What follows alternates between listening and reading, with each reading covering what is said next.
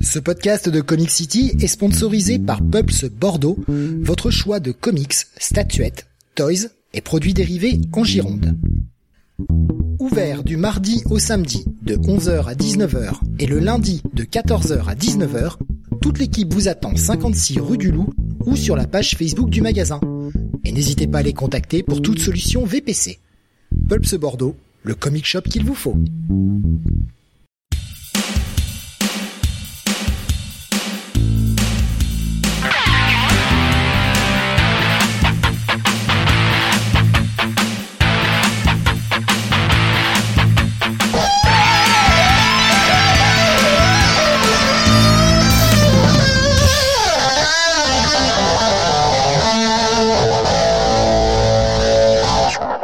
Bonsoir à tous et bienvenue sur le 181e numéro de Comic City. Nous sommes vendredi 4 mars 2022 et avec moi ce soir pour vous parler des sorties de la semaine, le supérieur à Jonath Sam. Ah, c'est bien, tu vois la vérité.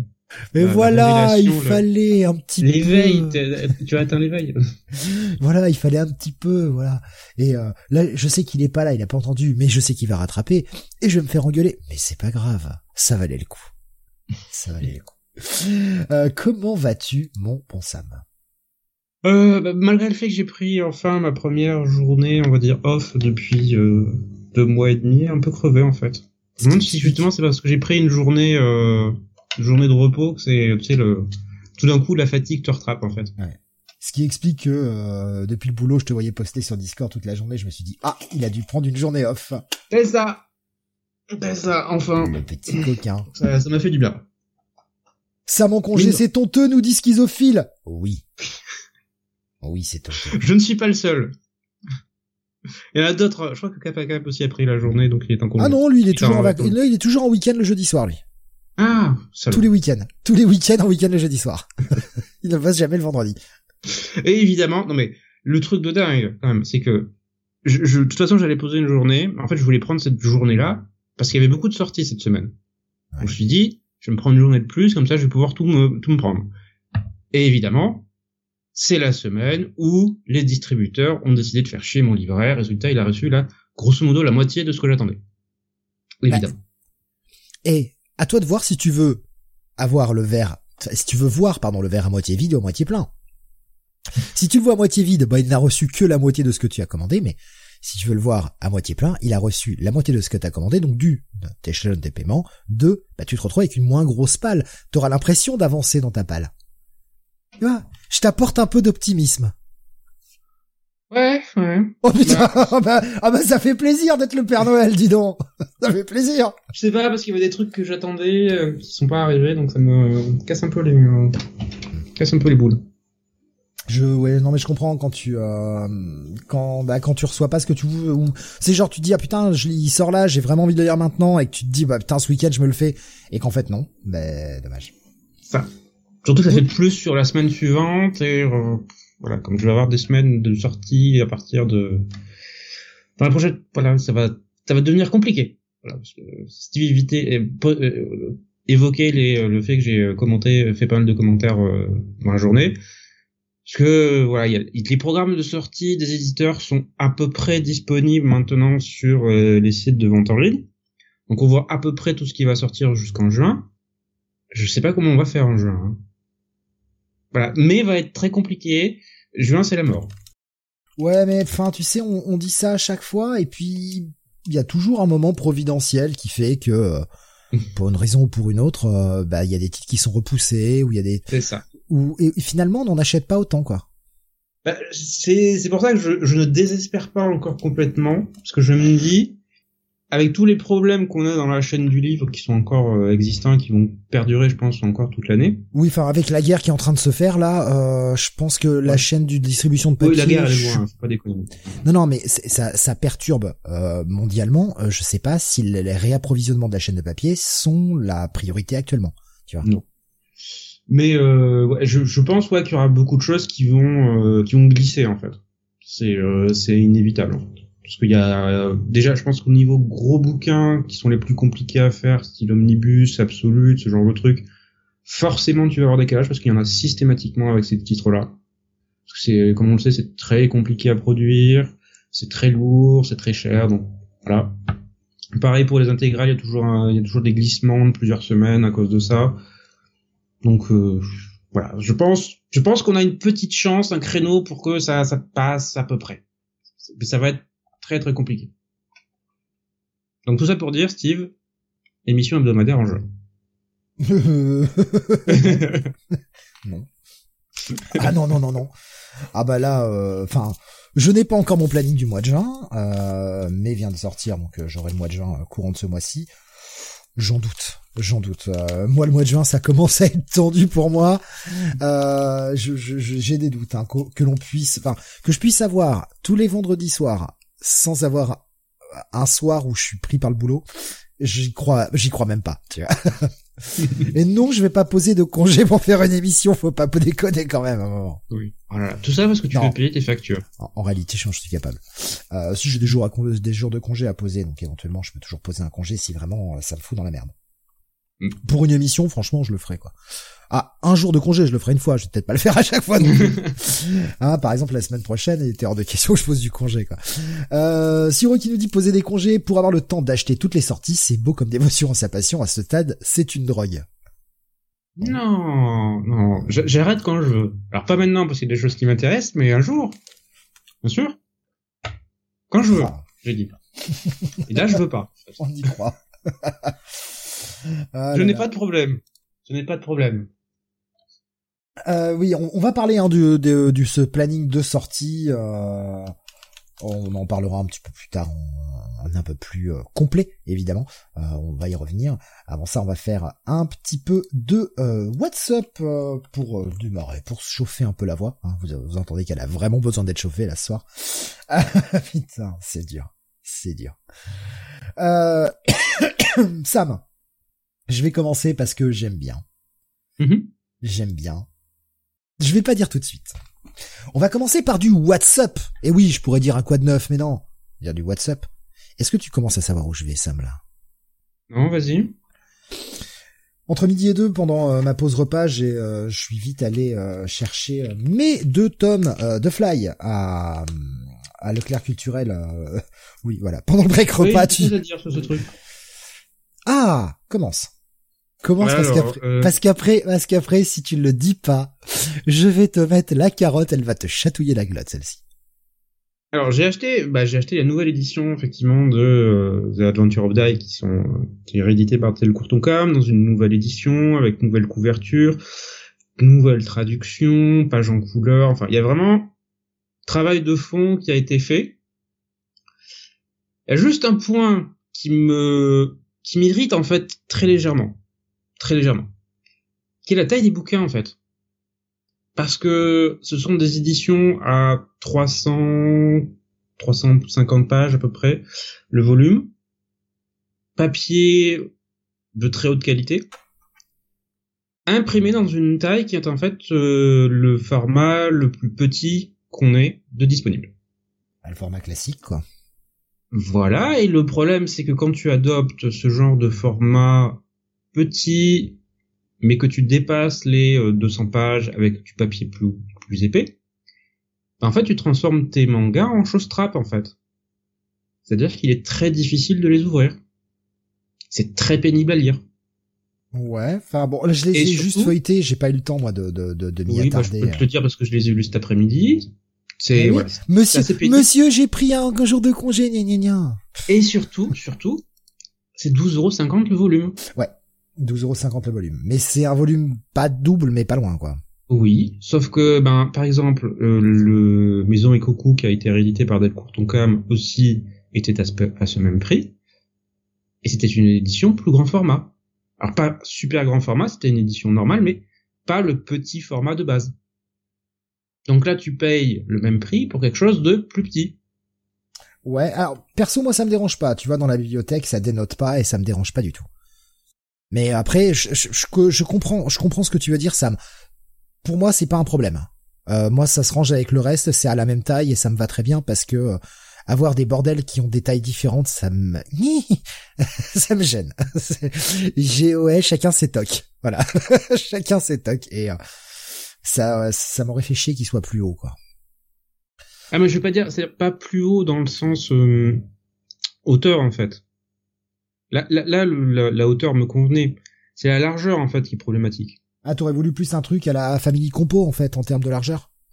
Quasiment. Bah, même pas en fait. Même pas, même plutôt le grand format qui est, qui est en train de devenir le standard en fait dans le manga. Alexa nous dit passer 10 euros, j'attends du grand format quand même. Ouais. Alors, moi. Mais voilà. C'était, c'était ma seule petite critique, le reste. Ah bon? Euh, ah bon? J'ai retrouvé la série telle que oh. je Ah bah écoute. Si tu t'avais pas vu. Pourtant, tu l'as dit.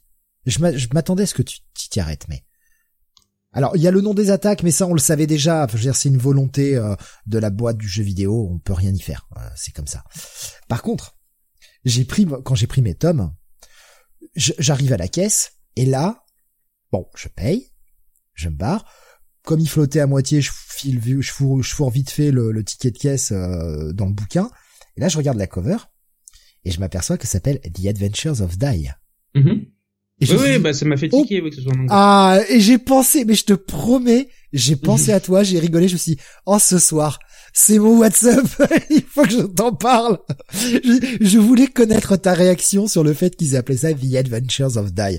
Franchement, on aurait pu à dire les aventures de Die, c'était pas gênant, bordel de merde. Oui.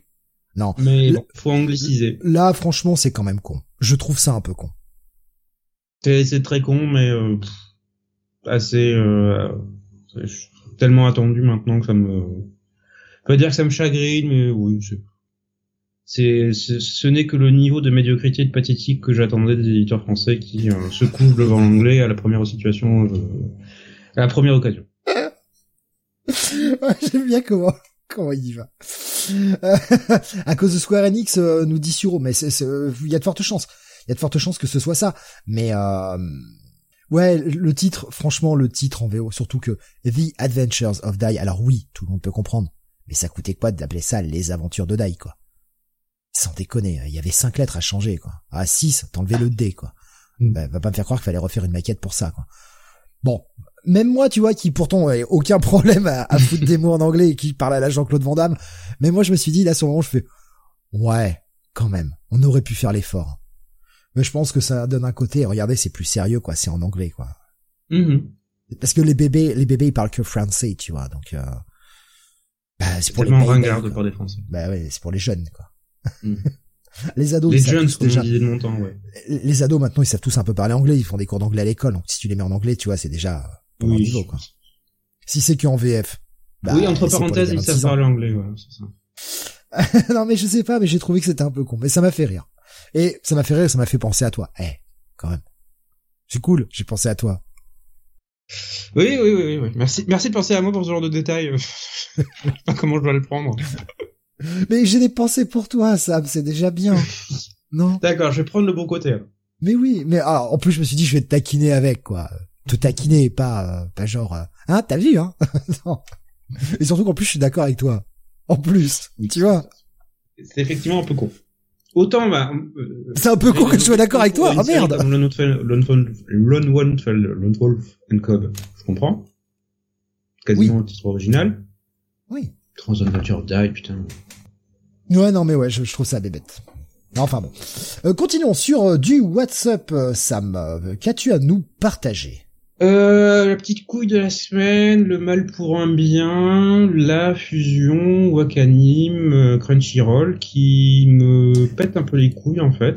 Est-ce que tu veux pas qu'on se garde ce sujet pour euh, la, le Manga, City, dans deux semaines? Ouais, mais en fait je suis en train de le vivre, donc en fait vous aurez ah le dénouement. D'accord. Ok. Dans, le Manga City. Voilà. Je suis, je suis en plein dedans puisque j'ai pris un abonnement Wakanim en début d'année pour l'année entière. Mm Donc j'ai un peu dans le cul. Parce que, alors pour ceux qui n'ont pas suivi, euh, Sony a racheté Funimation et en fait tous les gros sites de streaming animés l'année dernière pour une somme relativement coquette. Et ça y est, cette semaine, ils ont lancé la, les grandes manœuvres pour tout fusionner. Donc en gros, le catalogue de Wakanim va passer sur euh, Crunchyroll de manière progressive. Et contrairement, je le glisse là à Prime, enfin Amazon qui a racheté Paramount et j'attends toujours que les trucs Paramount arrivent sur Prime. Je dis ça. ça finira par arriver. Oui, enfin c'était il y a plus d'un an la fusion. Hein. Donc euh, hein, eux, ça fait une semaine, c'est déjà en train d'arriver. Chez Amazon, ça, fait plus d'un. La fusion est arrivée. Là, euh, là, ça commence. Mais grosso modo, on va, on va prendre l'exemple clair. Cette, cette saison d'animé sera la dernière qui sera mise à jour sur euh, Wakanim. Ensuite, pour avoir les nouvelles saisons et les nouveaux animés, il faudra passer sur Crunchyroll de manière totale.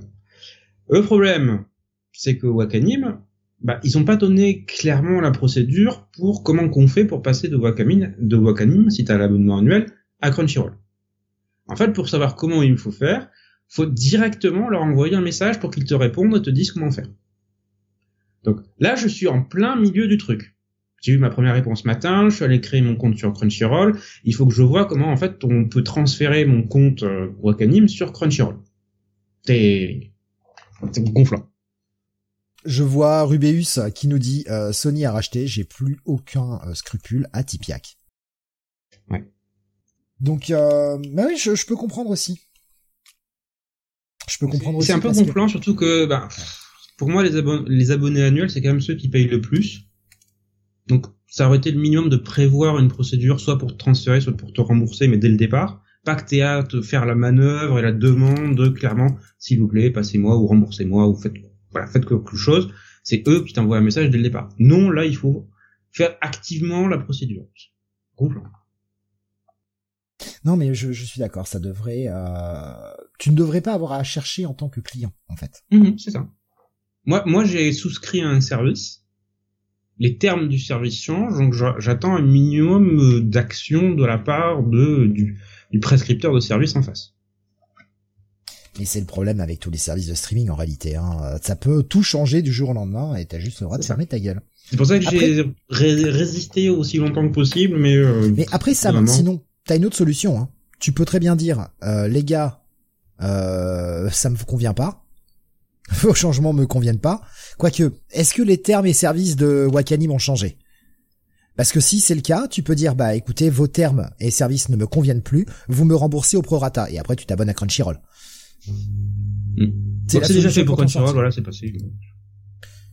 Ça peut, ça peut être la solution pour t'en sortir. Bah, c'est passé. Tu, t'es abonné du coup?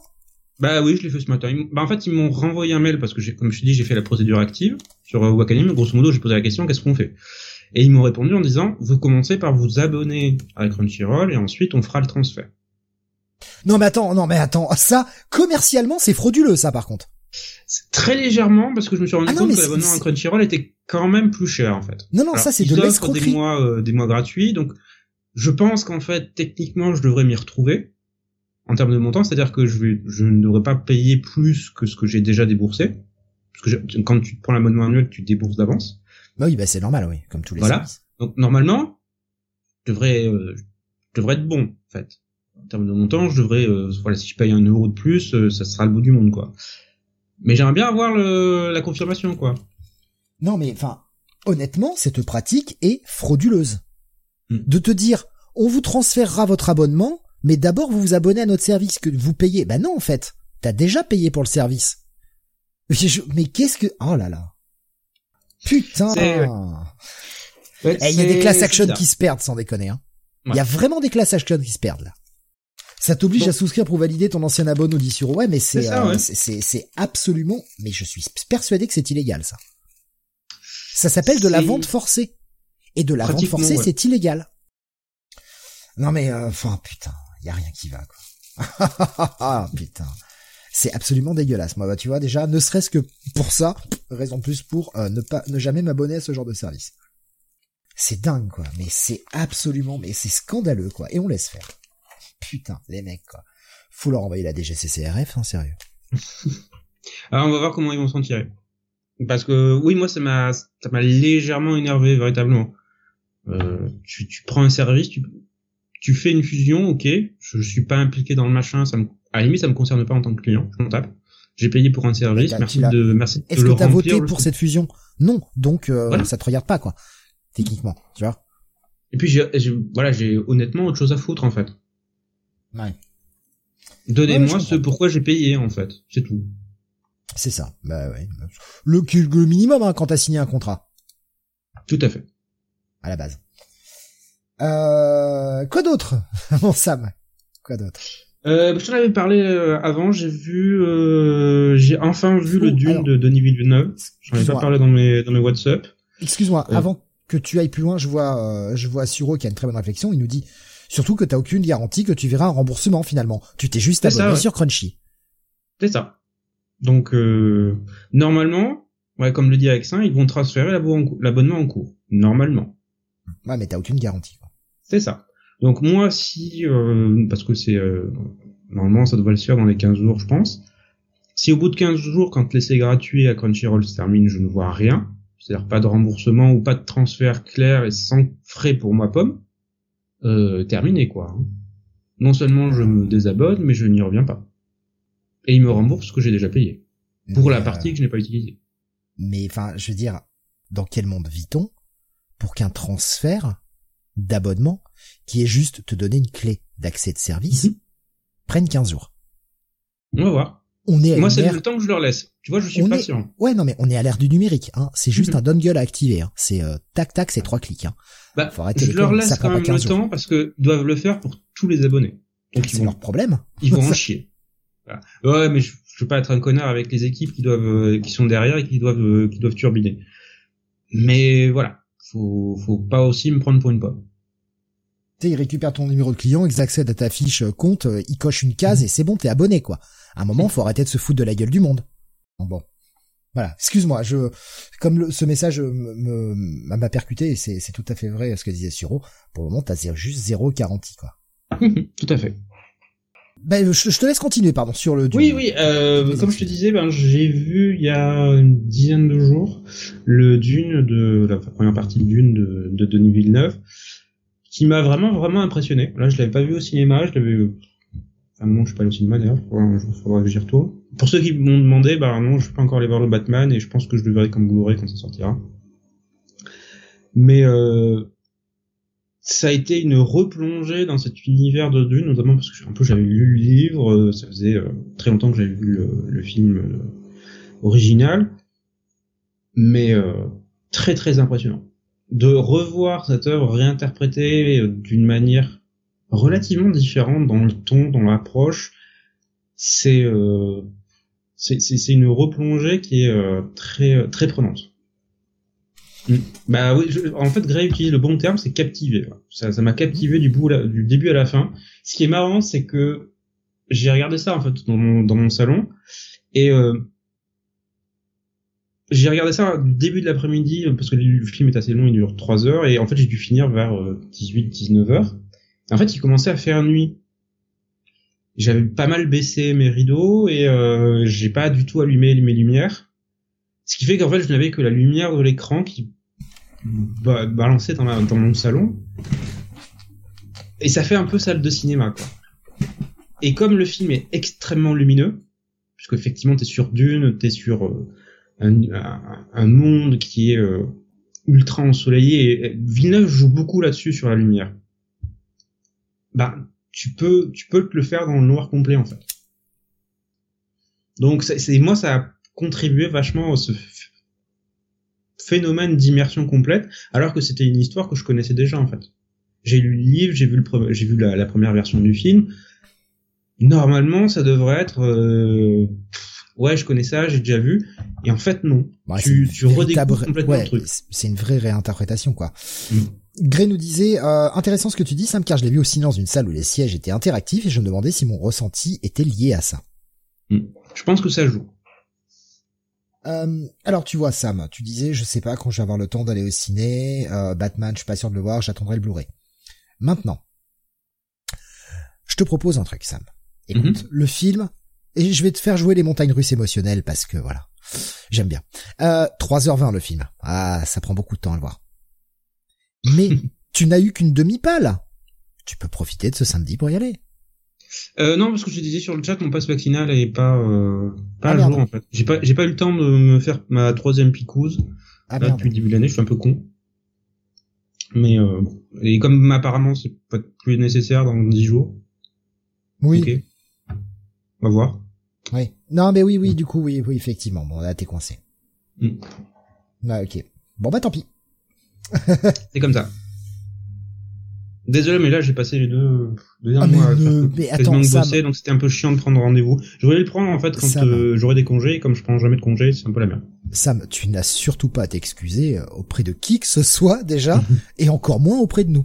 Parce que nous, on s'en branle, quoi. Tu fais ce que tu veux, quoi. Alors, c'est con parce que toi, t'avais envie, c'est juste que t'as pas le temps, mais je veux dire, Mhm. va pas t'excuser, mais enfin, surtout pas, quoi. Euh, Cyril nous dit, pas de Batman pour moi, marre des films dépressifs. Est-il dépressif? Je l'ai pas encore vu, mais moi j'ai très envie de le voir, mais ça sera, bah, ça sera chez moi. Après, je, je peux t'inviter à écouter euh, la review qu'on a fait Jonathan hier dans le weekly, qui est spoiler free, hein, je le je précise bien, Positive ou négative? très positif. ah. Il a vraiment beaucoup aimé le film. Cool. Attends. Et Cal qui rajoute, et quand tu prends des congés, tu bosses quand même. Un peu, oui. Hmm. Un peu. Pas trop aujourd'hui. J'ai juste vérifié deux trois fois mes mails, mais euh, comme il n'y a pas de pas d'urgence, euh, ça m'a conforté dans l'idée de décrocher un peu. Oui, et puis même si on avait, hein. Écoute, à un moment, t'es en Ça congé. Oui, en même temps, t'es en congé, voilà, faut pas l'oublier, ça. Autre chose, euh, mon Sam. Euh, non, c'est l'essentiel. À peu près. Pas de petits roman derrière les fagots? Euh, je suis en train de finir le second volume de... Attends, t'entends plus là quand tu te retournes. Ouais, euh, le second volume des Maîtres en luminaire de Robert Jackson Bennett, euh, qui m'a donné un peu de mal au début, mais qui repart bien sur la seconde partie du, euh, du tome. On retrouve bien l'univers très particulier. Alors pour ceux qui se demandent ce que c'est les Maîtres en luminaire, bon, on retrouve un univers de, fantasy style euh, Renaissance en fait, dans une cité type euh, italienne euh, de la Renaissance, ou un système de comment on pourrait expliquer ça? Un système de pouvoir très particulier où en fait on peut encoder la réalité pour lui dire de faire ce qu'elle veut en fait, ce qu'on veut en fait qu'elle fasse. Department of Truth, quoi. En quelque sorte. C'est ça, oui. Mais euh, alors Mais en instantané, c'est ça. Et- sans et, avoir euh, à convaincre la moitié de la population. En fait, que se passerait-il si on avait le même, en fait, les, les styles d'encodage d'un ordinateur, d'un programme informatique, mais appliqués à la réalité elle-même? D'accord. Et dans un univers de fantasy, euh, euh, comme je dis, de style Renaissance global. Donc c'est assez prenant. J'avais beaucoup aimé le tome 1. Comme je dis, le tome 2 démarre un peu mollement. Mais ça s'améliore sur la suite. Donc euh, très euh, très hâte. Et j'ai pour reste de ma palle, euh, je pense que je vais attaquer le récursion de Black Crouch ensuite. J'en ai entendu beaucoup de bien. Euh, Qu'est-ce que j'ai d'autre qui m'attend? Le tome 9 de Sainte-Marie, voilà les chroniques de Sainte-Marie dont j'arrête pas de parler depuis plusieurs années, qui est très sympa. Et le livre que j'ai acheté, qui sera sans doute le quatrième que je vais lire euh, quand j'aurai le temps, euh, qui est L'étrange traversée de Saardan, qui est par l'auteur d'un livre que j'avais beaucoup aimé il y a quelques années, qui était Les euh, Sept morts de Evelyn Hardcastle, qui était un mélange de SF et de, de polar. Et là, ça a l'air d'être un peu dans la même ambiance parce que c'est par le même auteur. Donc, euh, ça va. Ça va être fun. Et à un moment, je finirai par m'attaquer à euh, tome euh, 8 des Martyrs là qui m'attend et euh, je pense ensuite ça sera soit le tome 8 des Martyrs, soit le tome euh, dernier tome qui est sorti euh, de Abercrombie. On verra bien. J'ai pas décidé encore. Agré nous disait, Mais j- bons livres. j'ai fini le premier il y a pas longtemps hein, de ce dont tu parlais juste avant. Euh, j'ai adoré le premier. Lequel euh, livre des Martyrs? Non, non, ce que tu, ce que tu as chroniqué, dont j'ai, je suis désolé, j'ai pas retenu le nom entier. Le truc des enluminures là. Ah, euh, le... le maître- les maîtres en lumineur de Robert Jackson Bennett? Ouais, j'étais pas loin. ah, ah, ça va, enluminure, euh, c'est bon, c'est- j'étais pas loin. euh, ouais, je suis désolé, j'avais pas com- Oui, Gray l'a lu. le titre. Oui. Ouais, ouais, ouais, il disait qu'il avait adoré le premier. Euh, le Euh, oui, premier le premier est très bien. Mais de toute façon, Robert Jackson Bennett est, est, euh, très très bon. Et normalement, Albin Michel, parce que c'est chez Albin Michel Imaginaire, devrait publier son autre série qui est en fait sa grosse série principale qui est euh, The Countryside. Donc je pense, soit on devrait, normalement on devrait l'avoir au second semestre. Très bien. Eh bien, euh, si on a fait le tour de la partie WhatsApp, Mhm. on va démarrer avec la partie euh, comics. Et euh, bien, une des premières grosses sorties hein, de, de- Alors je ne sais plus si c'est sorti fin du mois ou si ça vient de sortir là début du mois mars. Euh, c'est sorti début du mois, Batman Imposter. Un début du mois de mars. Ouais, comme on est le 4, euh, ouais, je, je suis un peu, je suis un peu paumé. Puis je vous avoue que la, la semaine est passée difficilement, donc. Euh, Ou alors c'était fin de semaine dernière, je sais plus. Ouais, bon. Ah, c'est le problème, c'est moi à 4 28 aujourd'hui. jours. Oui, c'est sorti la semaine dernière. On est sur des mois à 28 jours, hein, c'est compliqué là. Hein. Euh, Batman Imposteur, euh, Imposteur, ils l'ont appelé donc euh, en français, donc euh, Batman The Impostor en anglais. Euh, mini-série en 3, publiée chez Urban, bien sûr. Avec un Euh, sticker dégueulasse. J'ai pas fait gaffe au sticker, je l'ai vu vite fait en magasin tout à l'heure, j'ai pas fait gaffe. au- Ah bah oui, si, euh, le truc du film ou je sais pas quoi là. Ouais, les albums du film, bon. En général, je m'en fous parce que je les Les range, mais... albums euh, du film, oh là là. Oh là là, quelle communication de merde. Il faut vendre des trucs. Mais putain, il y a besoin de ça pour vendre du Batman, sans déconner? Bah, il y a Batman sur le titre, ça devrait se vendre tout seul. Mais comme si on avait besoin de ça pour vendre du Batman, quoi. oh putain, quelle connerie. Bref. Euh, Batman Impostor, donc je vais te laisser commencer. Euh, je l'ai lu aussi, hein, je l'avais pas encore lu, je l'ai lu cet après-midi. Donc euh, on va pouvoir en parler tous les deux également. C'est ça, donc par Matson Tomlin au scénario, Andreas Sorrentino au dessin. Donc déjà côté équipe créative et notamment mon dessin, bah c'est du très bon parce qu'on retrouve un Andreas Sorrentino qui se coule bien en fait dans le moule du l'ambiance, du ton général que le scénario de Matson euh, euh, Matson Tomlin inspire. On sent bien que Sorrentino a essayé de se rapprocher, on va dire, de l'imagerie du film qui, euh, qui est en cours. Mhm. Puisqu'on retrouve euh, voilà le, euh, Bruce Wayne avec tu sais les euh, le mascara noir quand il a pas son masque, le costume est très ressemblant à celui du film. Donc il y a une vraie volonté de s'inscrire dans ce cadre-là général pour des gens qui sortiraient du film. Bah vous pouvez aller voir ça, c'est on peut dire c'est quasiment dans le même univers. Ensuite, de quoi ça parle? Euh, On se retrouve en fait avec un Batman relativement jeune qui est dans ses on va dire deuxième, troisième année Ça- d'exercice. Ça, Oui. je me permets juste de rajouter, n'oublions pas Jordi Belair à la colo. Oui, ouais. Effectivement, crime infâme de ma part, parce que Jordi Belair est toujours exceptionnel, quelle que soit la série sur laquelle elle travaille. Ah, bah là, tu vois, je suis pas d'accord. Il y a quand je même des, il y a des moments où sa colo, j'ai pas vraiment apprécié. Je t'avoue, il y a des espèces de traces dégueulasses, euh, euh, des espèces de, c'est, c'est pour mettre une ambiance. Moi, j'aime pas. Je trouve que ça fait vieille tâche crado, mais euh, Mm. j'ai, pas été super séduit par la colo de Bel Air euh, sur euh, sur ce titre. Ouais. Je sais pas, C'est moi, pas en général, mauvais, hein, tellement c'est fan juste- de son travail que ça, ça fonctionne toujours. Ouais. Ok. Bah voilà, je, je voulais le mentionner. Mhm. Mais bon, voilà, on a, ça vous permet d'avoir deux vécus sur euh, sur la colorisation. Euh, donc euh, voilà, si vous êtes plutôt de, de la vétistive euh, en général, ben faites attention sur ce point-là. Après, encore une fois, c'est, pas un total pass, hein, la colo. J'insiste bien, c'est sur certaines cases et certaines Oui, planches, ça m'a gêné. quoi. ça m'a gêné un peu. Ouais, je trouvais que c'était pas nécessaire qu'elle en rajoutait trop là où c'était pas nécessaire, en fait. Mais Mhm. Euh, c'est pour être pointilleux, quoi, vraiment.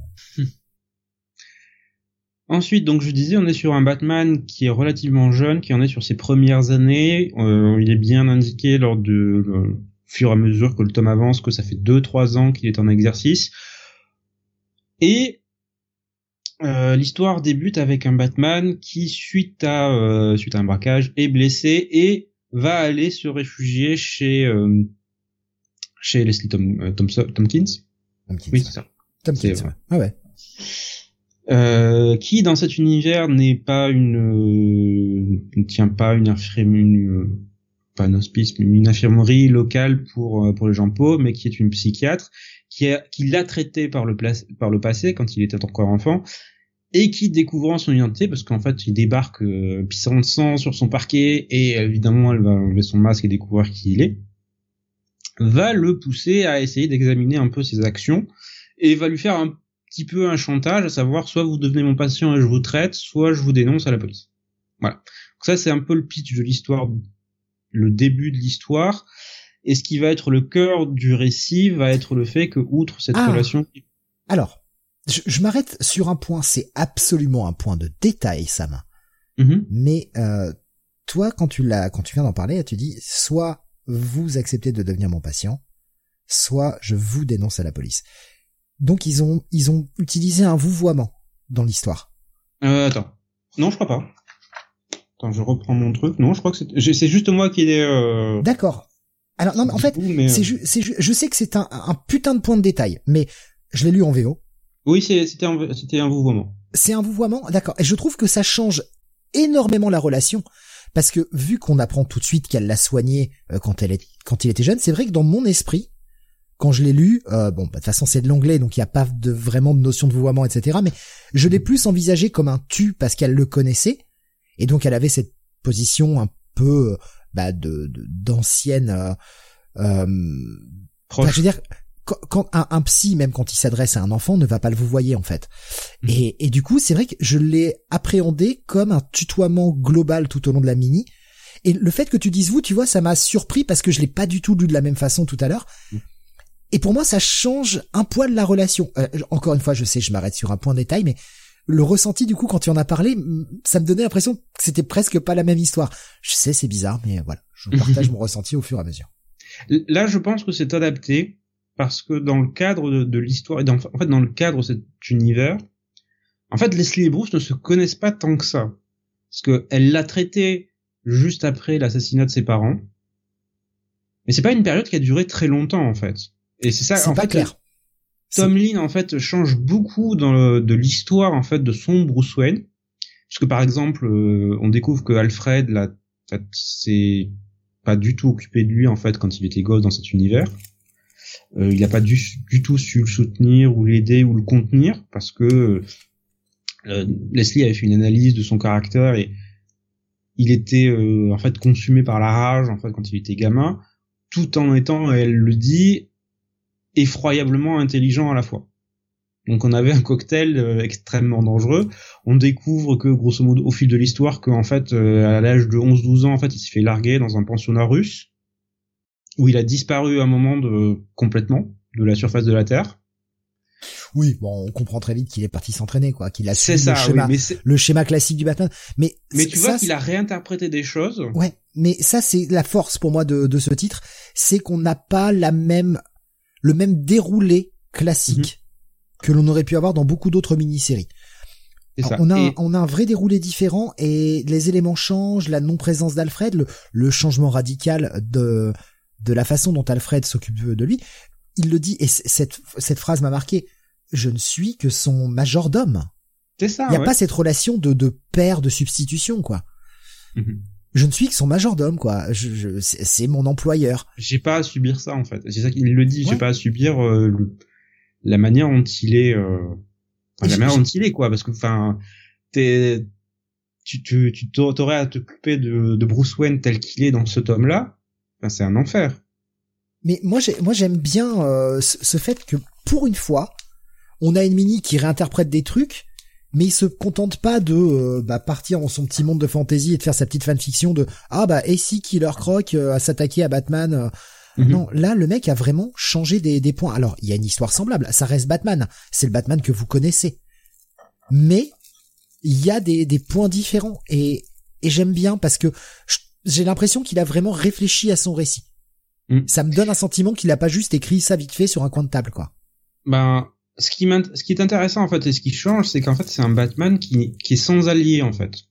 C'est-à-dire qu'il a pas, il a pas Alfred.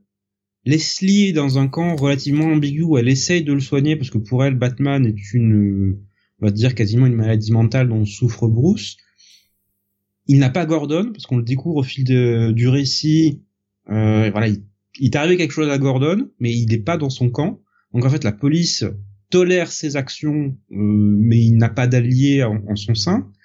Il n'a pas, il n'utilise pas en fait un niveau technologique extrêmement développé. D'ailleurs, en fait, euh, Tom Lynn et Sorrentino développent en fait comment il arrive à exister au sein de Quantum avec des moyens qui sont, euh, alors, qui coûtent beaucoup d'argent, hein, on va pas se le cacher, mais qui sont en fait très pratico-pratiques.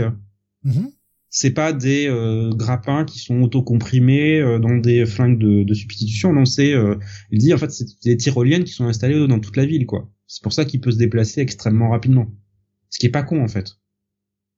Donc on a vraiment une espèce de de plongée dans un Batman encore plus isolé, pas du tout invulnérable ou euh, qui domine chaque situation. D'ailleurs, personnellement, je dois dire que l'un des éléments qui m'a fait marrer, c'est le nombre de fois où Batman se retrouve à pisser le sang et recouvert de sang complètement en fait. J'ai eu à la fin quand j'ai fini la mini, je me suis dit c'est pas possible, il a perdu 15 litres de sang dans chaque épisode. Alors ça revient vite. Tu bouges le trou et tu manges un morceau et ça va. Voilà. Et en fait, on va rentrer dans le cœur du récit. Pourquoi Batman va pisser le sang autant? Et pourquoi le fait qu'il n'ait pas d'allié va être un élément, un facteur important dans le récit? C'est que très vite, euh, dans le cours de l'histoire, on va découvrir qu'il y a un imposteur, d'où le titre du bouquin, qui s'habille comme lui et qui commence à buter des criminels. Et qui se filme en train de le faire. Et qui bah, diffuse des images. C'est pas qu'il se euh, filme, il se fait filmer. Mais en fait, il ne prend pas les précautions volontairement. Batman. Oui, volontairement. Et donc, très vite, comment est-ce que tu pars ça? Puisque tu ne peux pas prouver qu'il y a d'imposteur. Après tout, le seul moyen pour lui de prouver qu'il y a un imposteur, ça va être à la fois de se démasquer et d'aller démasquer, l'imposteur devant tout le monde. Donc, évidemment, il ne peut pas faire ça. Donc en fait, il bah, faut déjà savoir qui c'est. Et en plus, il faut savoir qui c'est. Ce qui va être très compliqué parce que même si Batman a un certain niveau de compétence, et on découvre d'ailleurs au fur et à mesure que Tom Lynn va va, va dresser vraiment un récit qui est sur une grande partie une enquête. Oui. Et ça, ça fait, ça fait partie des éléments qui m'ont plu, ce côté, bah, on va vraiment avoir un quasi polar, en fait. C'est ça. Et j'allais, c'est exactement le mot que j'allais utiliser. C'est une enquête façon polar et non pas une enquête façon super-héros aussi.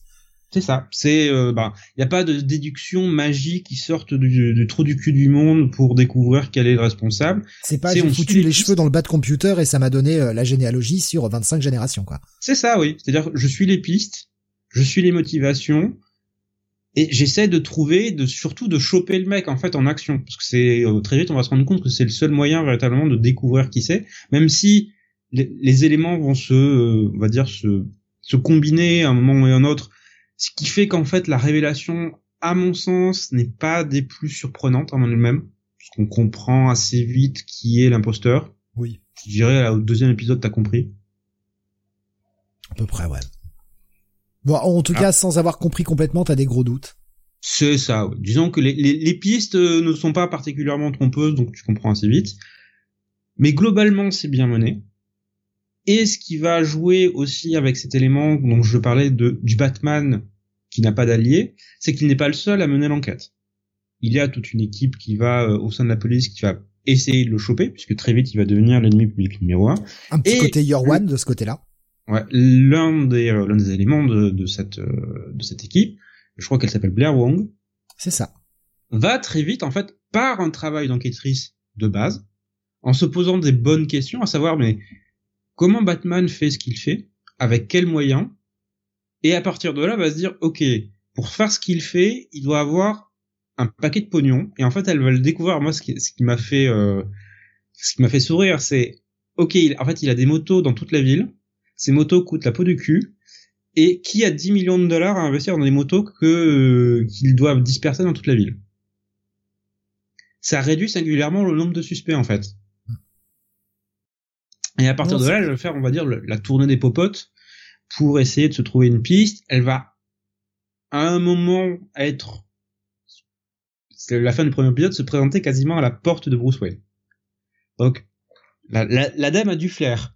Et, et le, le petit bâtard, quand il commence son épisode 2, d'ailleurs, il ne traite pas le cliffhanger tout de suite. Hein.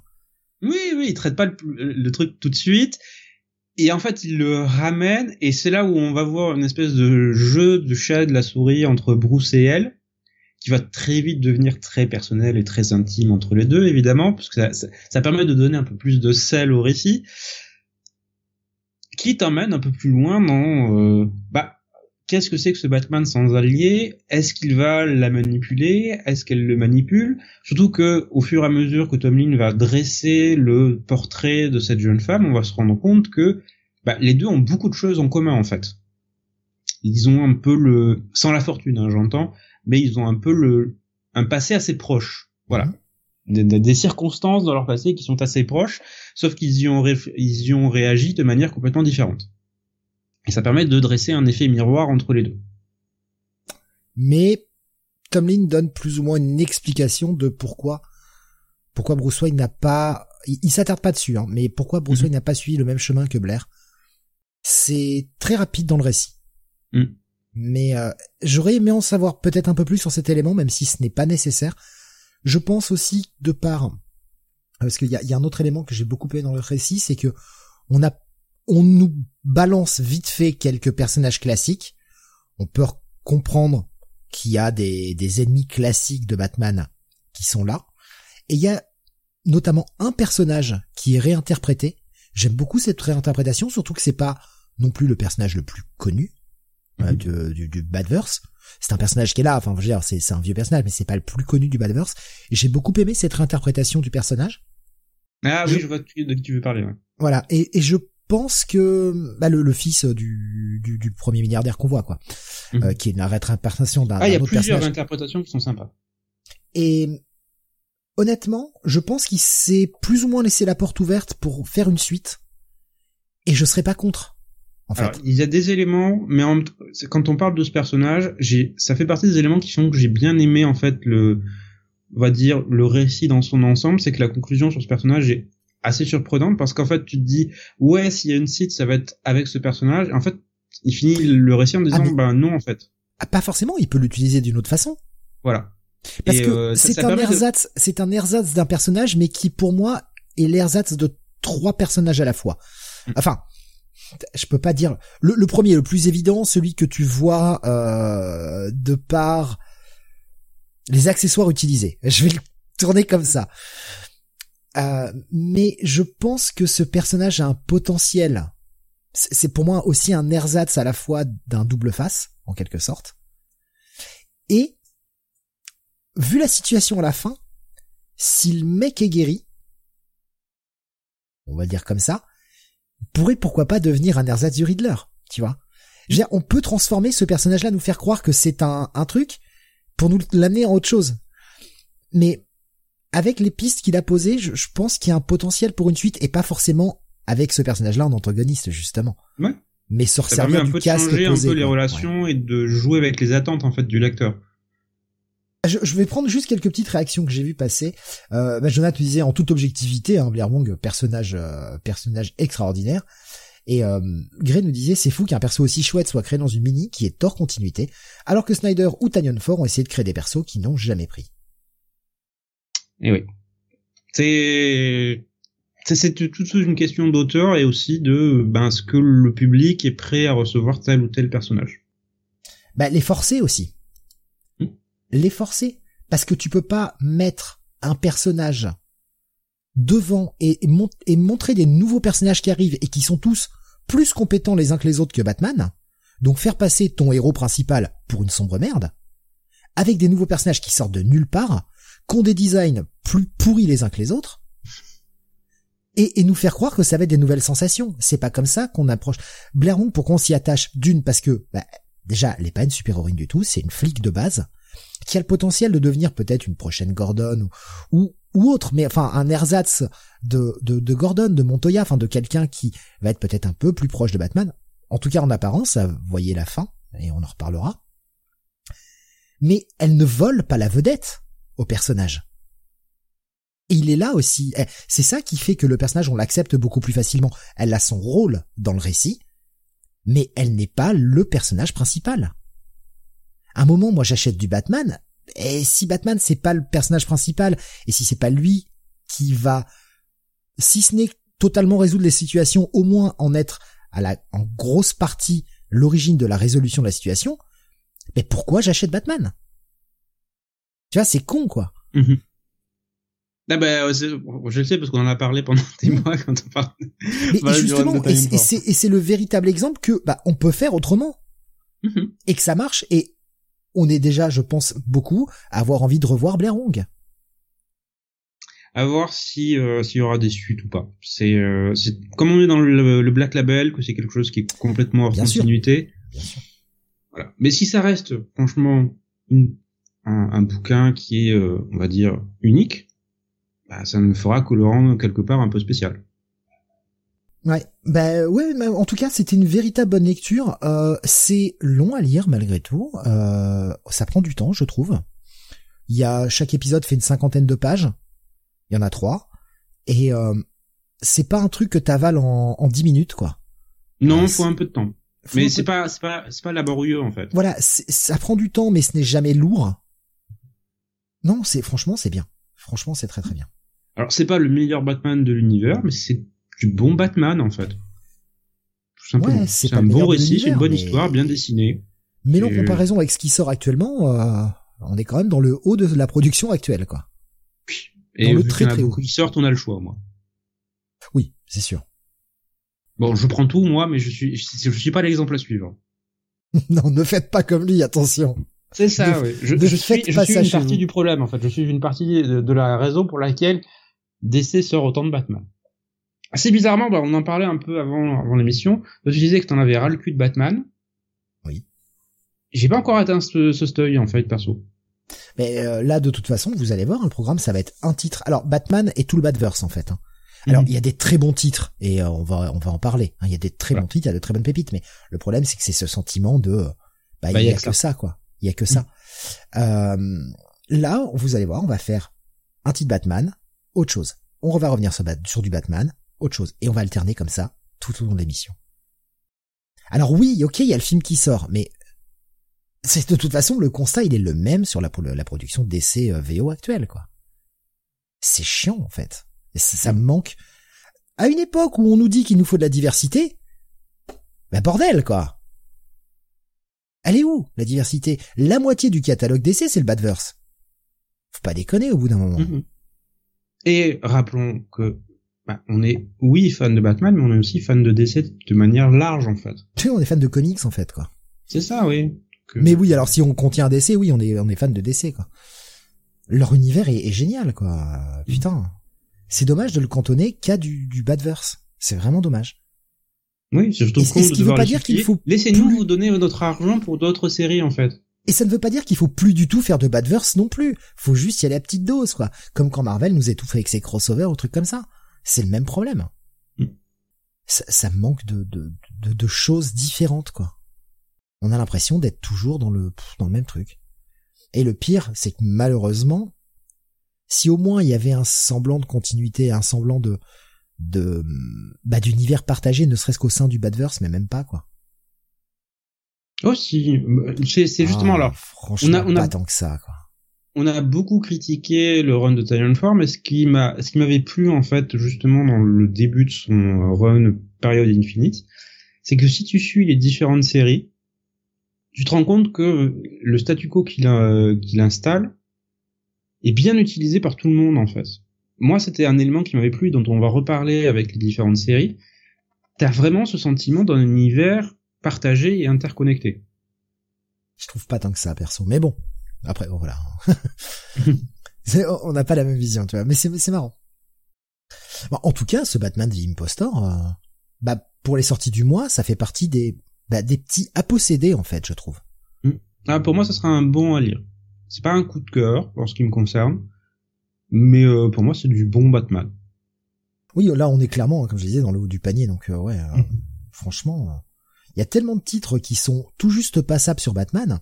Zappez-les et prenez ça à la place, quoi. Ou et ne faites pas comme moi, ne prenez pas tout. Voilà. Moi, je prendrai tout, mais je suis une victime. Ma propre victime, évidemment, une victime. Ça aurait fait un bon arc dans une série Batman ou Detective Comics. Alors, nous disait Gray, euh, bah, oui, en un sens, mais euh, le problème c'est que tu peux pas t'éloigner autant de l'univers et ce qui pour moi fait que Batman euh, The Impostor marche aussi, c'est qu'on a cet univers différent. C'est oui, ces petites entorses à la continuité. C'est du what if quoi, du Elseworld. C'est mhm. euh, on s'amuse aussi à voir comment le monde est différent je trouve que ça, en tout cas pour moi, ça fait partie de mon plaisir de lecture de découvrir cette version alternative du Batman qu'on n'aurait pas pu avoir justement dans un détective comics ou dans un dans la série euh, dans la série régulière Batman quoi. Ouais. Quoique, est-ce que franchement la partie Ghostmaker serait pas un gigantesque Elseworld? C'est comme ça que je le considère en tout cas. c'est comme ça que pour moi dans, dans mon esprit. Mais, euh, mais oui, bon bah on aurait préféré que ce soit en continuité mais bah, comme, je dis, comme tu l'as dit, ça aurait été difficile avec tous les petits changements qui a été fait dans la continuité et qui sont pas gratuits en fait, qui sont nécessaires pour peindre un Batman et un Bruce Wayne un peu différents. Ouais, ouais, ouais. Je pense que c'est une mini dont je vais me souvenir. Euh, parce que parce qu'elle est marquante quoi. Euh, Bunny l'avait fortement apprécié, euh, pour lui en tout cas euh, clairement un de un de ses meilleures lectures de l'année hein, concernant mm. Batman. Je le comprends, je comprends. Est-ce que je le classerai aussi haut Peut-être pas, mais je sais pas en fait. Faudra voir le reste de la production de l'année.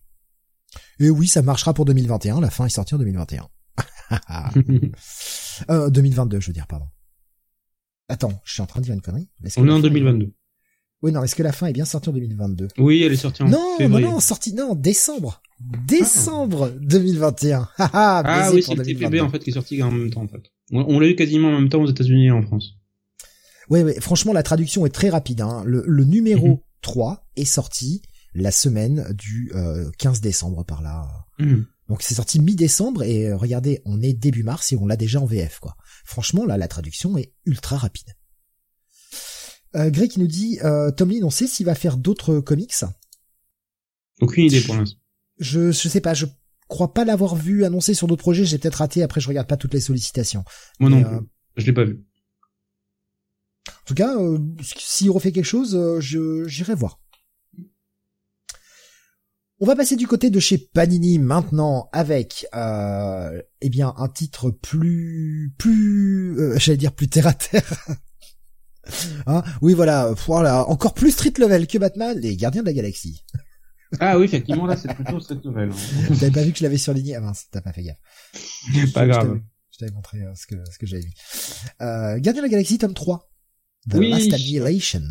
Oui, qui est sorti en janvier, j'ai pas eu le temps de le traiter la dernière fois. Euh, donc il présente le pseudo crossover Last Annihilation et aussi la fin du run de Wing sur la série qui rejoint pour ces derniers épisodes par Juan Frigueri au dessin et qui change le statu quo avec cette grosse aventure qui va mettre euh, en opposition les gardiens qui ont changé de position dans la galaxie puisqu'ils se sont associés aux grandes puissances de ben de la galaxie, les Shi'ar, les Kree, les Skrulls, le nouvel empire euh, sous sous la tutelle de Kling pour essayer de créer un réseau de défense pour essayer de défendre ce qui reste en fait que la galaxie est clairement au bord de la ruine après tout ce qu'elle a subi. Et qui va devoir se, s'en prendre une autre en fait. Une autre une grosse claque en travers de la gueule. Alors que ben on a une nouvelle vague destructrice d'un personnage assez inattendu on va dire. Un ennemi que je n'attendais pas en fait dans la partie galactique. Puisqu'il est plutôt associé à une autre partie de l'univers de l'univers Marvel une idée qui est assez bienvenue parce que ça permet de rafraîchir un peu le concept d'Annihilation. Alors évidemment, à la base, je pense qu'Halloween voulait s'inscrire plus ou moins fortement dans la tradition des premières vagues d'annihilation. Marvel a transformé ça en pseudo Event plus ou moins, pas vraiment, parce qu'il n'y a pas eu de mini-série indépendante, ça n'a pas été extrêmement poussé. On a juste eu des one-shots associés qui sont aussi sortis en web dans un tome à part, euh, qui contiennent quelques épisodes complémentaires au récit principal, qui sont pas indispensables pour comprendre. Très sincèrement, pas, voilà, il y a, y a, quelques petits éléments d'intrigue sur euh, des héros qui vont aller chercher des éléments qui vont servir à la résolution mais euh, si vous l'avez pas lu, vous comprendrez en lisant les épisodes qui sont là-dedans. Euh, sinon, qu'est-ce que je pense de, cette histoire et de cette euh, fin de run? Je suis assez partagé en fait sur ce tome 3 parce que j'avais énormément, énormément, énormément aimé le run de Ali Wong jusque-là sur la série. Je trouve qu'il avait une vraie bonne prise sur les personnages sur leur caractérisation, sur leur relation. Et euh, voilà, Spider-Man le dit, son run a été arrêté faute de vente. Plus ou moins, parce que en fait les ventes étaient pas si mauvaises que ça, franchement. Marvel a maintenu d'autres titres qui se vendaient moins, donc il n'y a pas de raison particulière. Est-ce que Alan voulait faire autre chose? Est-ce que Marvel voulait avoir euh, Garden de la à un autre niveau au sein de son univers? Fait est que j'ai pas l'impression qu'ils en fassent grand chose des gardiens en ce moment. Bah, ils attendent que le prochain film euh, se pointe pour les relancer. Je pense, oui, je pense que ça doit être ça. Là, c'est un peu mis en pause. Le le truc, c'est que comme j'avais beaucoup aimé, j'avais des attentes relativement élevées, surtout pour une saga qui bah, qui s'inscrit dans la d'une tradition qui maintenant est extrêmement élevée. Enfin, euh, Annihilation et Annihilation Conquest, c'est des putains de bonnes histoires. C'est euh, des histoires, je pense, qui comme toi, enfin, nous ont marqué dans le passé. C'était les sommets des euh, des runs du de Dan et Annie Running sur la partie cosmique de l'univers Marvel. Je, vais aller plus loin que toi, Sam. Au-delà de putain de bonnes histoires, moi je les qualifierais carrément d'incontournables quand on s'intéresse à l'univers Marvel. Ouais, c'est un peu devenu la première vague d'annihilation. Je pense que c'est quasiment un classique aujourd'hui. Hmm. Au même titre que qu'a pu l'être et l'est toujours d'ailleurs Infinity War quoi. quoi? Tu sais toute la saga Infinity de Jim Starlin. Ah oui, ouais, Infinity War c'est pas le meilleur. Hein, oui, c'est le premier qui m'est venu, mais euh, voilà, Infinity Crusade et euh, Infinity euh, bordel le dernier, je, je, je me rappelle plus. Infinity Gauntlet le premier, tu veux dire? Gauntlet, ouais, voilà, merci. Le premier est très bon, Infinity War, je le trouvais solide, mais tu sentais qu'il y avait quand même beaucoup d'exploitation de la part de Marvel. Euh, ah bah, hein. c'est du, méga, c'est du méga event avec 50 euh, 000 crossovers, mais ça, reste pour moi des incontournables quand tu t'intéresses à l'univers Marvel vraiment, tu vois, de façon générale, tout comme Annihilation, quoi. Hmm. Ça brasse tellement de monde, quoi. C'est ça. Et là, en fait, voir ça réduit à six épisodes avec quelques one shots, tu sens qu'il y a de l'ambition au début surtout quand la menace apparaît. Euh, mais voilà, Halloween met quand même deux épisodes à l'installer, deux épisodes à la déployer, et puis il résout ça en fait assez rapidement à la fin. C'est oui, bon voilà, j'ai fini. C'est terminé et je finis assez rapidement. mais est-ce qu'on lui a pas coupé un peu l'herbe sous le pied quoi? Est-ce qu'on lui a pas dit non, bah, bon t'arrêtes ton truc et bah il a fallu qu'il se démerde pour arrêter quoi? comme le mec est corpo, comme le mec est corpo, il en parle pas. Je pense, oui, je pense qu'il y a un peu de ça. Je pense qu'il avait une idée. Quand même, c'est Halloween. Je pense qu'il avait quand même un, plan plus développé et plus ambitieux. Surtout quand tu vois la mise en place. Parce que les, premiers épisodes sont, sont vraiment bons, en fait. Il y a, y a, moi, là, quand j'ai vu la révélation de ce qu'était la menace, parce que j'ai eu la chance de ne pas me faire spoiler, en fait, tu sais, par les sollicitations ou quoi que ce soit. Je les ai pas vues en avance. Donc j'ai eu la vraie révélation au moment de la lecture de l'épisode phénomène extraordinairement rare aujourd'hui quand même. On te spoil tout des mois à l'avance. Donc j'avais j'avais ça en fait hein. et c'était c'était vraiment bien bien pensé bien amené je dis ah oui ça a du potentiel ça peut être sympa ça peut être marrant surtout ça peut être fun à lire et au final ça va pas très loin c'est euh, c'est très vite contenu c'est très vite résolu pas de conséquences majeures le seul, pour moi, les seuls véritablement éléments sympathiques que j'ai appréciés, c'est justement le, la continuité du travail d'Halloween sur les personnages et leurs relations. Je dis ouais, putain mais quel gâchis parce qu'il tient tellement bien les persos, tellement bien. Voilà, c'est quand même quelqu'un qui euh, sur ce troisième arc remet vachement en avant euh, Richard Ryder. Que dire à part ça? Oui, merci. Qui se souvient que oui, Ryder a eu une relation avec Gamora. Qui, qui s'en souvient? Voilà. C'est euh, pas les éditeurs des petits apparemment. comme ça, des petites attentions qui disent oui, c'est aussi un fan en fait. Et tu te sens récompensé en tant que fan. Je vais prendre la réflexion de Spider-Man qui nous disait c'est symptomatique des Big Two modernes, surtout Marvel. Annihilation était une superbe saga cosmique, pourquoi en vouloir faire une bis? Trouve ton, ton idée originale, bordel. Et Greg disait mhm. Marvel ne fait que ça en ce moment, répéter ses events du moins de noms. Et oui, on, on, a, on ne cesse de le dire on n'a hmm. que des, des noms de répétition d'event, quoi, ou de rappels aux années 90. Ça, tu te fondes sur un concept qui est déjà connu des fans et qui tu espères va attirer de base parce que ah oui je connais ça oui c'est quoi? Voilà. C'est euh, c'est assez triste. Ah, on a la saga Heroes Reborn là dans Avengers qui n'a rien à voir avec le Heroes Reborn du même nom. mais les gens connaissent le nom Heroes Reborn. On nous avait refait il y a quelques années il y a 3-4 ans maintenant euh, du Atlantis Attacks, enfin des choses comme ça quoi. Mhm.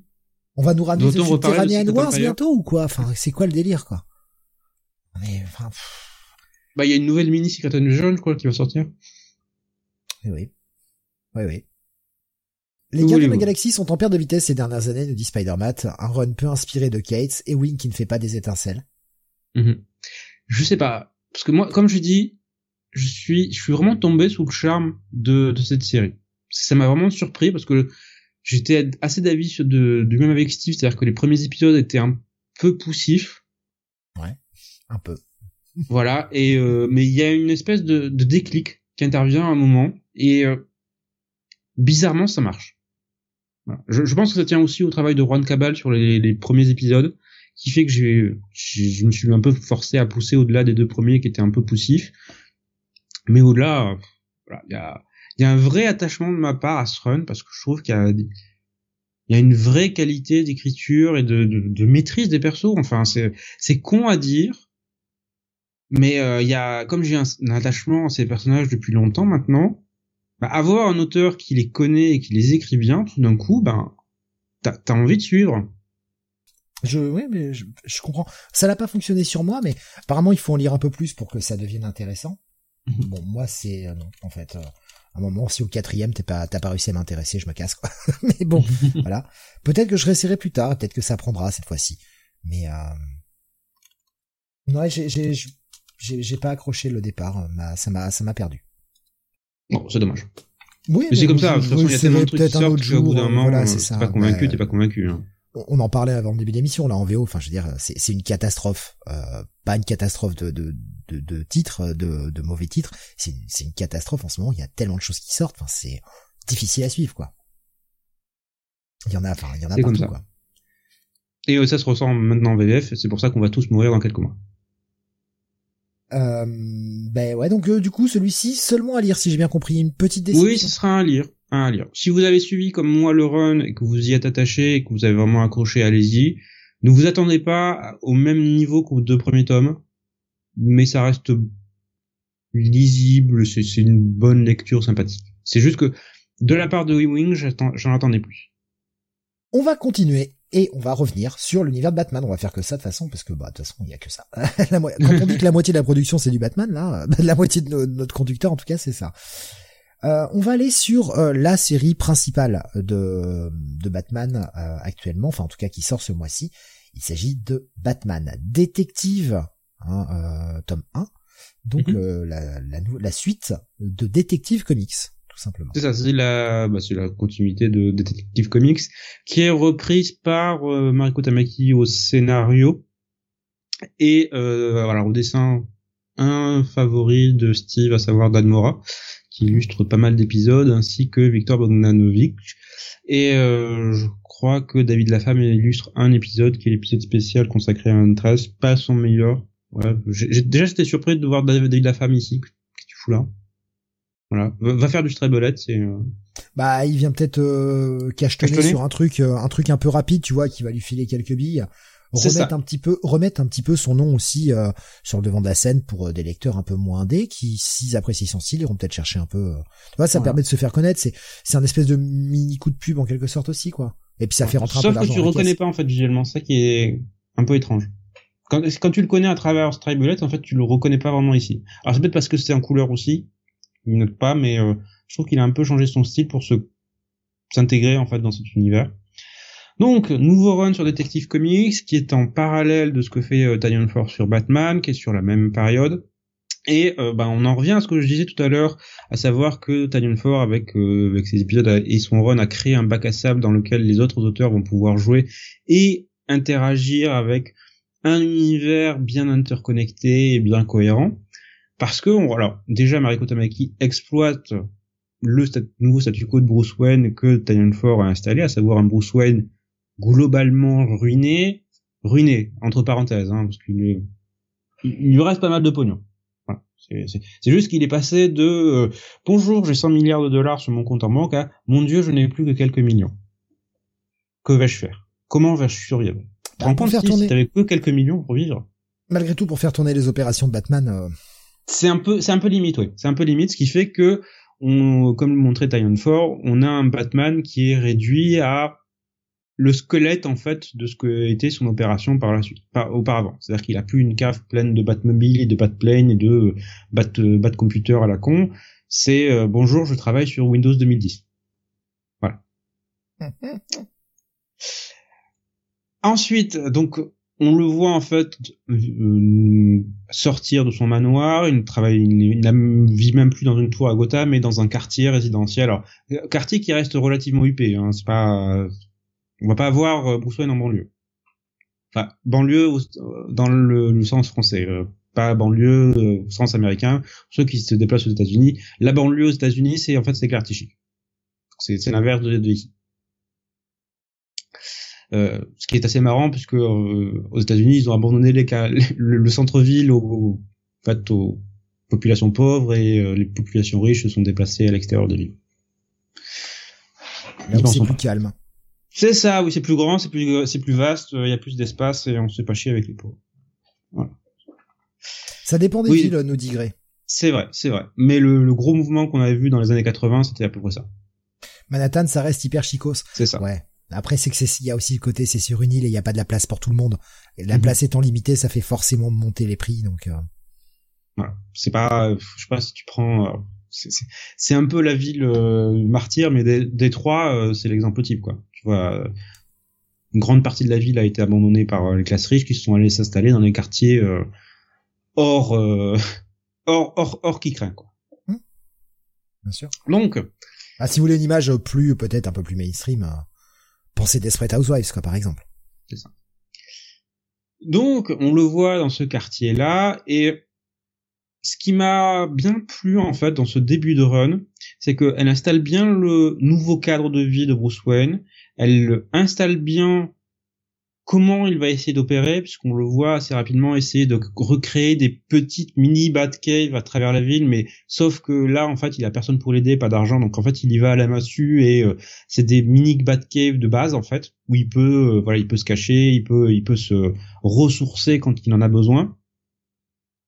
Et très vite, en fait, il va être euh, alors, gêné dans ses opérations par ses relations compliquées avec l'Amérique qui veut qui veut l'arrêter, mais aussi par un meurtre d'une de ses voisines. Et c'est là que c'est bien, c'est qu'on commence par une vraie enquête. En fait, on a un Batman vraiment enquêteur dans des pontes de la ville, dans, dans son quartier. Et évidemment, comme c'est du Batman, un, Bruce Wayne va très vite être le principal suspect, et deux, Batman va être le second suspect important. Donc en fait, quelle que soit l'identité, il est suspect. C'est un peu voilà. Et on va découvrir très vite que le pont en question de la ville a un certain caractère, et le caractère lui impose de faire péter des trucs. En général, à proximité de Bruce Wayne. Et à proximité, je veux dire avec Bruce Wayne au milieu et euh, des bombes partout qui explosent. Voilà. Alors, il y a beaucoup de qualités, je trouve, dans ce début de run. Euh, bien évidemment, graphiquement, Dan Mora est génial. Là, euh, j'ai longtemps dit que j'avais des réserves sur le monsieur, à savoir que son style ne me m'emportez pas comme c'est le cas pour toi Steve. Mais là putain, il nous fait du très très bon Batman. C'est euh, moi quand je vois son Batman, je vois le je vois des teintes de Batman de par Jim Lee, il y a un peu d'Adams, il y a un peu d'Aparo dedans. Donc c'est euh, c'est vraiment un mix des grands artistes de de Batman qu'il reprend à son à, son titre. Victor Bogdanovich est aussi bon. Voilà, c'est moins bon que Dan Mora, mais ça reste ça reste excellent. Et en termes d'histoire, ben, on en parlait tout à l'heure, tu le disais. Avec Tanyon Ford, on a Batman, mais pas vraiment Batman. Voilà, c'est c'est un Batman qui est un figurant dans son propre titre. Là, c'est c'est vraiment du Batman en fait. C'est con à dire, mais si, bah, si vous voulez lire du Batman classique qui fonctionne, avec Batman en héros principal, bon, qui s'en prend plein la gueule, mais qui euh, essaye de s'en tirer, qui fait preuve d'ingéniosité, qui s'adapte aux problèmes, qui est combatif, voilà. Bah, oui, c'est c'est ça en fait. Mariko Tamaki écrit Batman en héros de son propre titre, ce qui ne l'empêche pas d'amener des personnages secondaires de l'univers de la Bat Family. Comme je dis, il y a un, one shot Huntress parce que Mariko Tamaki ramène le personnage à un moment. Ça n'empêche pas que Batman reste au centre des événements. C'est lui qui mène l'enquête, c'est lui qui essaye de, voilà, qui très vite est pris pour cible, c'est lui qui est au centre du récit. Donc, moi, quand je lis ce run, bah, j'ai vraiment l'impression de lire du Batman. Alors, pas le meilleur Batman de tout l'univers, oh mon dieu, quel pied. Non, c'est, juste du bon Batman classique qui est, qui est efficace.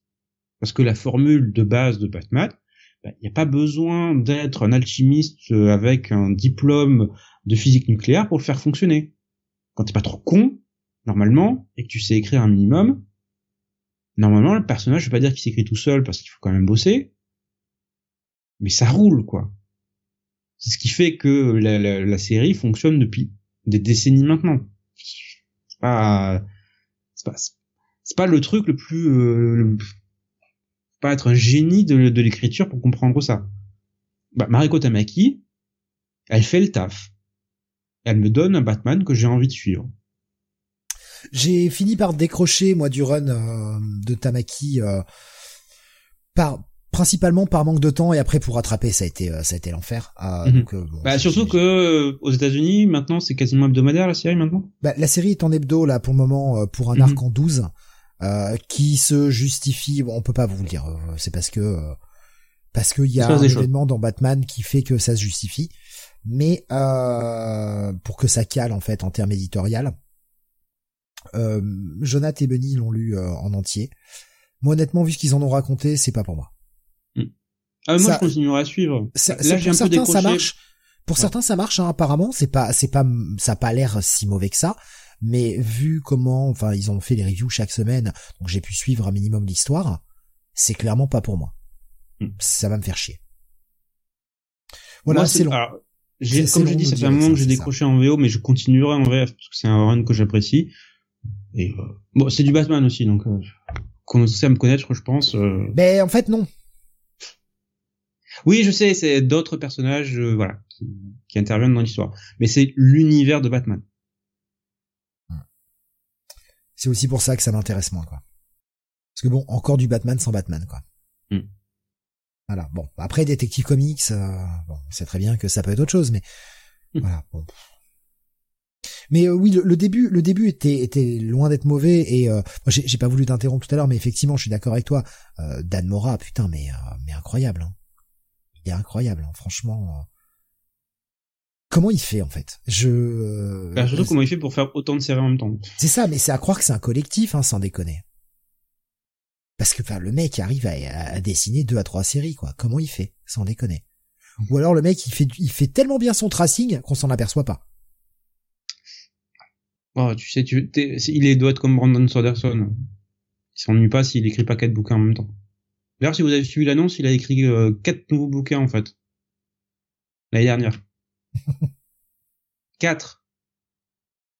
Oui. Enfin, euh, hein, il met, il a un logiciel qui lui écrit ses trucs à sa place et qui mélange les mots, c'est tout. Et ça fait des phrases, c'est tout. ça analyse, ça analyse son style. Il a rentré euh, tous les, les trucs en OCR. Il a, il a foutu tous ses fichiers. Ça analyse son style et ça recrée un bouquin. C'est de la création euh, par IA. C'est la seule solution, je pense. La seule explication rationnelle. Non, non, mais enfin, ouais, c'est vrai, sans déconner, hein, on, on rigole là, mais enfin, Dan Mora, comment le mec fait quoi? Le mec est au moins sur deux titres par mois. Ouais, parce qu'il a fait euh, pendant très longtemps, pendant un moment, un Detective Comics et Once and Future, plus des couvertures pour Power Rangers qu'il a continué pendant un moment. Ouais. Donc euh, ouais, bah, ça, ça fait, ça te fait du trois pages par jour en fait, minimum. C'est dingue, hein, et, et le style est bon, hein, sans déconner. Ouais. C'est pas, c'est pas rushé, c'est pas accéléré, c'est pas, euh, non, c'est, c'est juste, euh, c'est juste un monsieur qui dort pas beaucoup, je pense. Et le mec arrive sur une nouvelle série qui débarque bientôt en VO. Oh, j'ai hâte. Oh, oh, putain. Tu vois de quoi je parle, Sam? Non, j'ai pas suivi. C'est quoi? Euh, Avec Mark Wade. Ah oui, oui, oui, oui, oui, oui, oui, Hein? Oui. C'est moi. Oh. Euh, non, c'est ce mois-ci. Je crois que ça commence. Ah, bah attends, faudra que je lise ça. Dan Mora sur Ext, c'est excellent aussi, nous dit Spider-Man. Oui, oui, oui. oui. Hmm. Euh, ouais, non, mais enfin, l'arc est pas mauvais. Encore une fois, comme j'ai dit, je l'ai pas fini, moi, surtout par manque de temps, et c'est pour ça que j'ai, Mhm. après, j'ai pas rattrapé, mais ce que j'en avais lu était pas mauvais. C'était pas sensationnel, par contre. Je trouve pas ça Non. sensationnel. C'est classique ça- en fait. Ouais, ça revient aux bases, et on en avait besoin, en fait, euh, Mhm. malheureusement, enfin, malheureusement. Si, en fait, malheureusement, on a besoin de revenir aux bases. C'est dire Bah, que l'esprit, c'est dire que l'esprit de Batman s'était perdu, en fait. Ouais, par contraste en fait avec le run de Form, c'est pour ça que j'avais autant apprécié ce, ce début de run, c'est que ça me redonnait ce que j'avais envie en fait, de redonner ce que je demandais. C'était à savoir, je veux lire du Batman dans Batman. Voilà. Je vais pas dire que du Batman, mais quand je lis Batman, je veux du Batman. C'est ça en fait, c'est c'est exactement ça. Le, le, le problème, c'est vraiment avoir ce sentiment et on le dit. On, enfin, je veux dire, on a, je sais, bon, ça va être la trouze millième fois qu'on le dit depuis ce soir, il y a trop de titres Batman, et on a quand même ce sentiment que c'est nécessaire de revenir aux bases. C'est quand même qu'il y a un problème dans la gamme. Mais oui, enfin, après, ça, ça, se lit bien. Moi, je vais, je vais euh, pour, ce numéro-là, moi, enfin pour ce tome-là, je vais plutôt le mettre en à lire, tu vois. Oui, Autant euh, Impostor, euh, tu vois, je le classe plus en à posséder, à choisir, que ce détective comics, c'est plus à lire. C'est bien. Mhm. Voilà, c'est bien, c'est sympa. Bah voilà, moi j'avais mis Impostor en bon à lire. Hein Là, ce sera un à lire, simplement. D'accord. S'il vous reste de l'argent, nous dit Alex. C'est ça, oui. Ouais, pour moi, pour moi, il y a un meilleur titre. Enfin, il y a même les deux autres titres Batman dont on parlera sont supérieurs à, mhm. ce détective comics. même si j'aurais euh, quelques réserves à émettre sur un truc en particulier. Mais je vous garde ça pour tout à l'heure. Et je pense que beaucoup auront les mêmes réserves. Je m'avance, hein, mais euh, je pense que beaucoup auront les mêmes réserves. On va changer de crèmerie là encore, on va aller chez Delcourt maintenant. Alors là Sam, je vais te laisser tout seul parce que bah malheureusement pas le temps de lire ça. Je suis désolé. Là, j'ai vraiment manqué de temps. J'aurais aimé, hein. J'aurais aimé t'accompagner parce que j'avais adoré euh, faire la review du premier, c'était génial. Mais là, j'ai manqué de temps pour pouvoir lire ça. Nous allons passer à The Goon, l'intégrale. Oui, juste 400 pages. Tome 2. Et ouais, mais ouais, tu comprends pourquoi j'ai manqué de temps, quoi. Et ouais. Euh, donc toujours dans ces intégrales qui sont des omnibus qui ne veulent pas dire leur nom. Euh, mais proposé pas au prix d'un omnibus. Merci Delcourt. On continue les, la réédition donc de la série The Goon de Eric Powell qui arrive à un tournant avec avec ce second tome euh, qui est composé en fait de alors comme d'habitude on a quelques petites histoires un peu dispersées au ton différents on a une première grosse histoire en fait quand euh, El, euh, j'allais dire Hellboy, parce qu'effectivement il y avait un crossover avec Hellboy dans le premier tome. Quand The Goon va enfin aller se plastronner avec euh, l'armée de morts vivants qui a, euh, qui a, envahi son quartier et ça va amener à pas mal de nouveaux développements. Ça c'est vraiment la première partie qui est dominée par cette histoire-là. Mais en fait, ce qui va être le cœur de ce second tome, l'élément essentiel, l'histoire vraiment, sans doute l'une des plus importantes dans la, dans la série The Goon, en fait, qui est tout l'arc Chinatown. Alors pourquoi c'est important? Parce que Chinatown, c'était annoncé le premier tome, voilà. Eric Powell laissait des petits indices, des petites graines en disant au lecteur, il s'est passé quelque chose dans cette histoire. Il y a, il y a quelque chose dans le passé de The Goon. Qu'est-ce que c'est? Alors pour, je dis même pas euh, en plus reclasser qu'est-ce que c'est que The Goon. The Goon c'est un peu bah, une série qui s'intéresse à un personnage, attention, spoiler, qui s'appelle The Goon, qui est euh, bah, a priori un homme de main pour un mafieux, une organisation criminelle qui dirige tout un quartier. Sauf qu'en fait, ben le truc c'est que The Goon est pas un homme de main en vérité. Le type pour qui il travaille, il l'a tué il y a des années et euh, il se fait passer pour son homme de main mais en fait c'est lui qui dirige depuis toujours. Et on en apprend beaucoup en fait dans ce tome sur le passé de The Goon, d'où il vient. Il y a euh, The Chinatown en fait évolue entre plusieurs époques. On voit, on voit un peu de l'enfance de The Goon. On voit qu'il a grandi dans un cirque, élevé par une, par sa tante. Et on voit les graines de ce qu'il va devenir plus tard. Et surtout, on a qu'est-ce que, qu'est-ce que est cette histoire autour de Chinatown. Et en fait, on va comprendre que dans le passé de Goon, quand il a commencé à s'installer, quand il a commencé à régner sur son quartier, bah, il a eu affaire aux gangs euh, issus, de Chine. Et à un moment, cette euh, confrontation s'est tournée sur le contrôle de la partie des ports, en fait, qu'il contrôlait, qui est une source de revenus importante pour lui. Avec un C ou avec un T? Avec un T. Hein. Ouais, attends. Euh, l'accès, l'accès, l'accès aux villes. Ça aurait pu être de la vente de porc, de viande de porc, etc. Non, vraiment l'accès, euh, voilà, l'accès portuaire.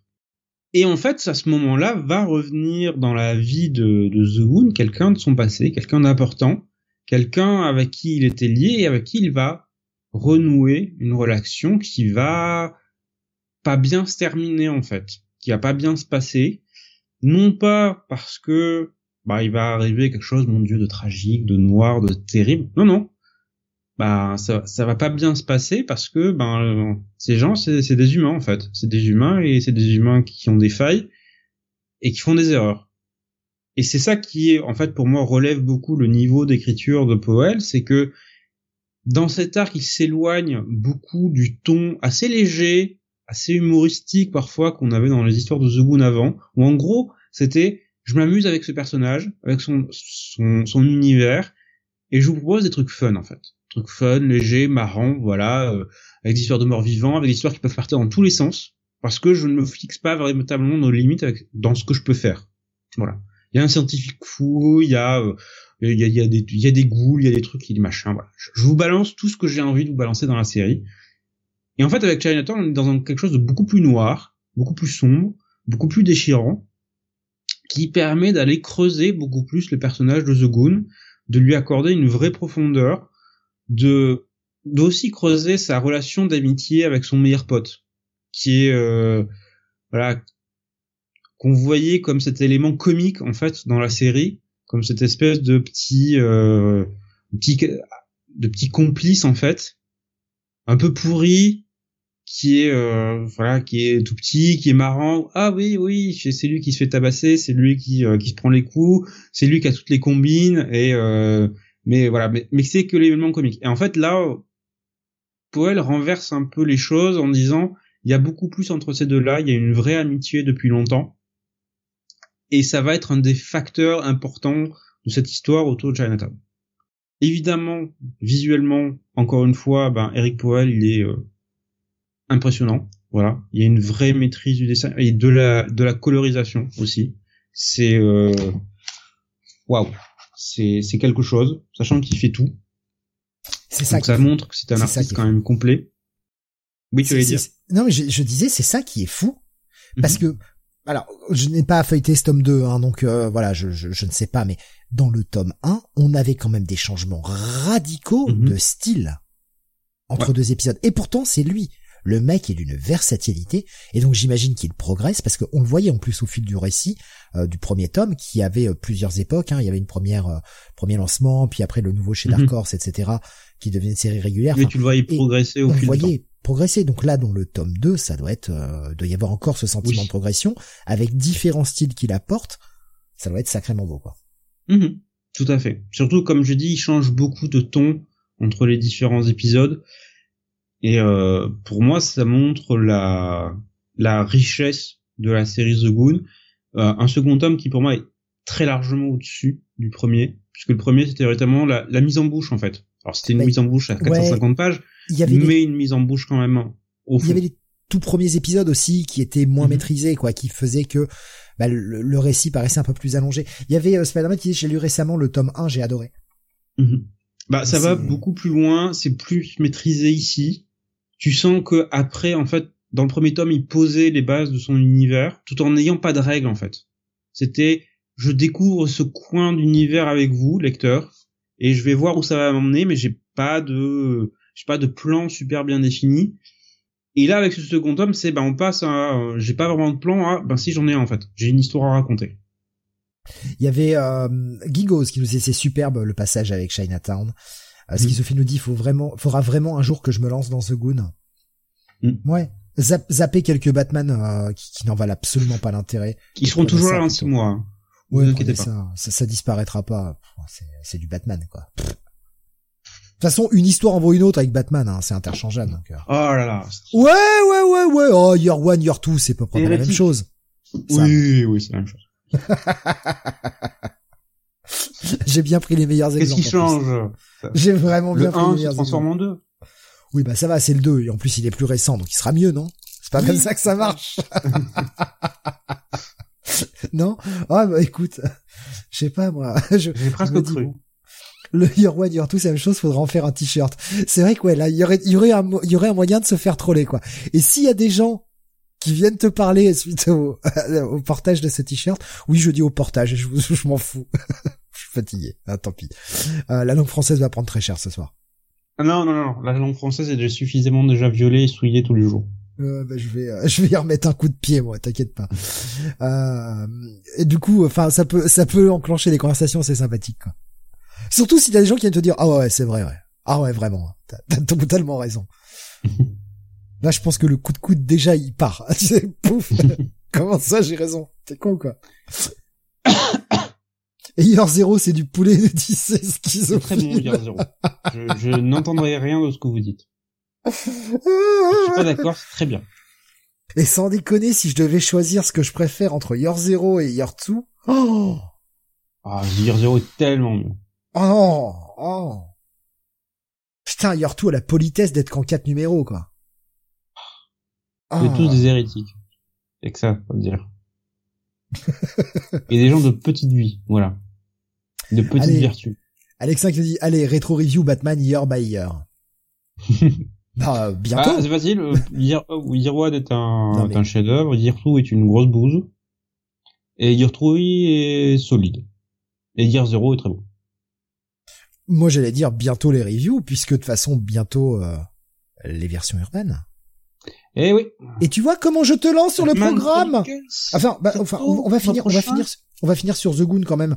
Euh, au moins pour un nom. Enfin, moi, tu, tu avais fini euh, tout ce que oui, tu avais fini sur The Goon. Euh, voilà, j'aime beaucoup l'édition de, de Delcourt. On a encore beaucoup de bonus à la fin. Voilà, avec des commentaires de de Eric Powell, des dessins préparatoires, notamment les. Euh, J'ai beaucoup aimé les commentaires qu'il a fait sur euh, bah, comment Chinatown s'est construit dans son esprit comment il a repoussé autant que possible le fait de faire cette histoire parce que il savait pas trop comment ça allait être reçu et il savait pas trop comment s'y prendre en fait pour la raconter. Donc on t'a permis de plonger un peu dans le processus créatif derrière derrière la correction de cette grande histoire quand même, parce que c'est une belle histoire. Donc euh, bah c'est toujours euh, pour moi cette, intégrale c'est vraiment une bonne chose que ça sorte parce que ça me permet de plonger dans cette série, dans cet univers et dans dans la création de cet auteur. Donc pour moi ça va être un bon à posséder. Ouais, mais bon, par contre, euh, je peux faire le chiant Oui, vas-y. Pourquoi on appelle ça intégrale Bah, parce qu'ils vont tout sortir. Mais la série est pas finie, elle sort encore, Sam. Il continue de sortir, il continue de sortir du The Goon euh, chez Albatros, alors de temps en temps, mais... Euh... Ah, je pensais qu'il avait fini. Bah, ou alors euh, j'ai raté l'info que c'était terminé, mais moi j'en ai vu récemment encore du The Goon. Enfin, quand j'ai récemment, genre dans la dernière année, quoi. Ou alors je commence vraiment à confondre les dates, mais je suis sûr qu'en 2021, il y en a qui est sorti du The Goon, hein, chez Albatros. Ah, il le sort à un rythme assez lent, hein, mais... Euh... Hmm. Donc, euh... ou alors c'est moi qui ai, qui tripé, ça s'est arrêté en 2020 peut-être, je sais plus. Bah, je sais pas parce qu'il en a encore sorti. Euh, oui, effectivement, parce que j'ai vu que Delcourt en avait sorti encore récemment, Les Seigneurs de la Misère. Ah, bah voilà, Gigos qui confirme, il y a eu le 14 de la nouvelle série sorti le mois dernier. Ah, je suis hmm. pas complètement, euh... je, suis pas encore complètement atteint. Il me reste un tout petit, petite part de sanité, mais euh, elle va pas rester longtemps. Mais santé mentale, monsieur. Non, non, non. C'était bien le bon mot que je voulais utiliser, Sam. Non, non, non, non, non. Si. Oh, si. Euh, on va faire un break dans les reviews. Euh, et je, même si je l'ai pas encore lu, hein, le The Goon, euh, c'est à posséder, hein, vu la qualité du 1. Le oui, peut être que mieux, donc euh, ouais, vraiment, je, me joins à toi. Je mets des notes aux trucs que j'ai pas lu. C'est, c'est concept, mais parce que j'ai, en fait, que j'ai pas encore lu. Mais euh, c'est, c'est prévu. Passons sur les annonces. J'ai pas d'image pour illustrer, je suis désolé, euh, j'ai fait ma feignasse, j'ai pas été chercher. Enfin, en réalité, euh, je l'ai dit à Sam juste avant qu'il arrive en fait sur Skype, quand on s'est rejoint juste avant le début de l'émission. Je venais de finir un montage, donc j'étais vraiment euh, un peu short ce soir. Mais mais voilà, enfin il y a pas d'image, mais on va parler grosso modo des annonces les plus marquantes pour ces prochains mois en VF, bien sûr, pas en VO. Alors comment dire? Ça va être. Euh, est-ce que tu veux parler des Epic euh, Collection qui arrivent pour les séries Marvel bah, écoute, parler... on, peut, commencer par ça. Euh, hmm. Ça, c'est c'est un, pour moi, c'est un très bon un très bon moyen de d'attirer encore une fois un public certes peut-être un peu moins fortuné ou quelqu'un qui des gens qui ont envie d'avoir une nouvelle collection ce genre de truc là c'est l'équivalent des épiques pour 25 balles 26 je crois 26 ouais. ouais enfin 26 25 hein, c'est bon n'est plus vraiment un euro près, sincèrement. C'est des bouquins qui vont faire à peu près 400, 400 pages. Vont-ils autant les caler sur le même modèle que les modèles US comme ils ont fait pour les Star Wars? Faut l'espérer. J'attends de voir également la maquette, parce que j'avouerai que je n'aurai aucun scrupule. Ouais, des fois la trad va être dégueu. Eh bah ouais, tant pis. Mais j'aurai aucun scrupule à prendre certains tomes en VF euh, si ça peut me permettre de compléter des trucs que, que j'arrive pas à avoir, quoi. Hmm.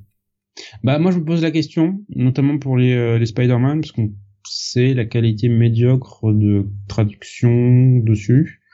Je sais pas. Si c'est pas retraduit, je vois pas l'intérêt.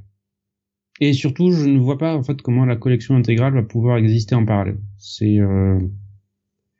y a ouais autant autant j'apprécie de voir la collection arriver en VF, autant je ne sais pas si le marché peut supporter autant de collections différentes pour le même matos. Parce qu'à un moment, tu te dis pourquoi je vais acheter des intégrales à 36 euros alors que je peux avoir les mêmes épisodes dans des tomes plus gros et moins chers? Kael nous dit euh, c'est vraiment dommage de mettre du matériel déjà en intégrale. Euh, proposer des trucs qui arriveront en intégrale dans des années aurait été mieux. Tord de Falco, Opération Galactic Storm, les, les complites de Clone Saga. Euh, t'auras les les mêmes dans des décennies. Ouais. Aussi, mais. Euh... Oui. après, Green nous dit ça fait comme les Masterwork et les Epic en fait. Mm. Au VO. Ouais, mais à voir si le marché français se, se comportera comme le marché américain. Effectivement le marché américain arrive à soutenir les deux en même temps. Parce que c'est pas c'est pas le même public en fait. Euh, Omar en parle souvent dans Near Condition. Il dit euh, oui mais en fait il y a deux publics différents. Il y a, y a, un public qui ne veut entendre parler que des Epic euh, et des Masterworks en fait. Et un autre qui veut voilà qui est plus Epic euh, Collection. Donc à voir. Peut-être qu'on aura cette subdivision qui interviendra aussi je suis je suis dubitatif personnellement je vois, je vois Tommy qui euh, nous dit euh, il a fallu que Steve se mette à lire Animal Man pour que Urban annonce. Ouais, on va en parler juste. Eh ouais, en Urban Cult. Euh, c'est beau.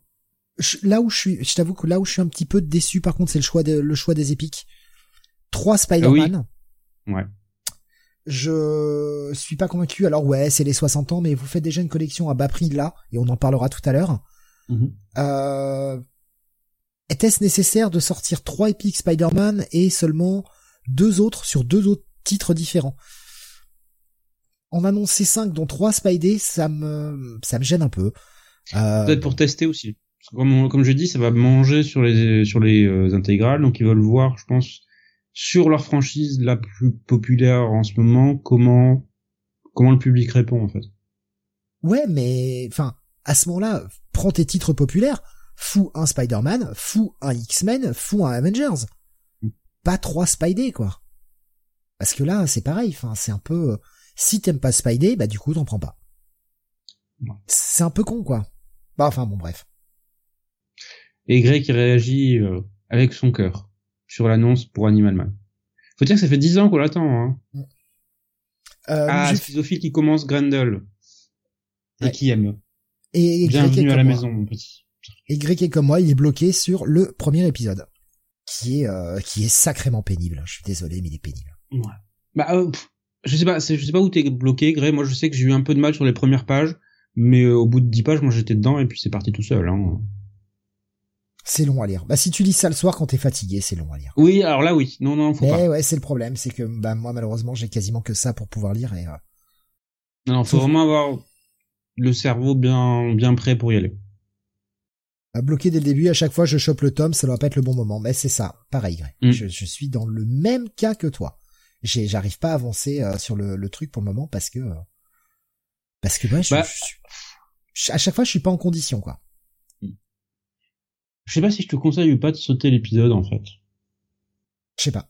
Ah le lire parce que en fait le truc c'est que cet épisode introductif est écrit comme ben on le découvre à la fin comme un roman comme une biographie en fait du personnage de Grendel. Et en fait ça t'annonce tout ce que le reste du tome va te montrer en fait. Et il va rentrer dans les sauf que ça va rentrer dans les détails ça va te révéler un certain nombre de secrets qui sont posés dans cet épisode introductif. C'est-à-dire pourquoi a-t-il fait ça? Et en fait boum à un moment dans l'histoire justement ça va répondre à certaines questions est-ce que l'expérience est la même si tu sautes cet épisode pour rentrer directement dans l'histoire? Je ne sais pas. Voilà, c'est juste que comme comme vous en fait quand j'ai vu la première page du pavé de texte je dis oh putain. Voilà. Bon, au bout d'un moment ça ça commence à gonfler. Mais comme j'ai un peu l'habitude maintenant de lire des pavés de texte quelques pages et puis ça partait et puis surtout comme j'ai été euh, entraîné par l'histoire par le concept par le personnage par tout en fait ça, ça a défilé assez vite. Malgré tout. Et surtout, je pense que je l'ai pris à un moment où j'avais le temps de lire, en fait. Ouais, mais Sam, tu le lis en VF. Ouais. Gré, comment, Gré, comment on le lit en VO? Alors, même si on pratique très bien l'anglais, ça reste pas notre langue. Mmh. Et quand t'es un peu fatigué, bah ça reste pas ta langue en fait. Mhm. Et ça demande toujours un plus grand effort, même s'il est minime, ça demande toujours un plus grand effort que de lire de la VF quoi. Ben, je vais vous conseiller d'aller le lire en VF. Ah non.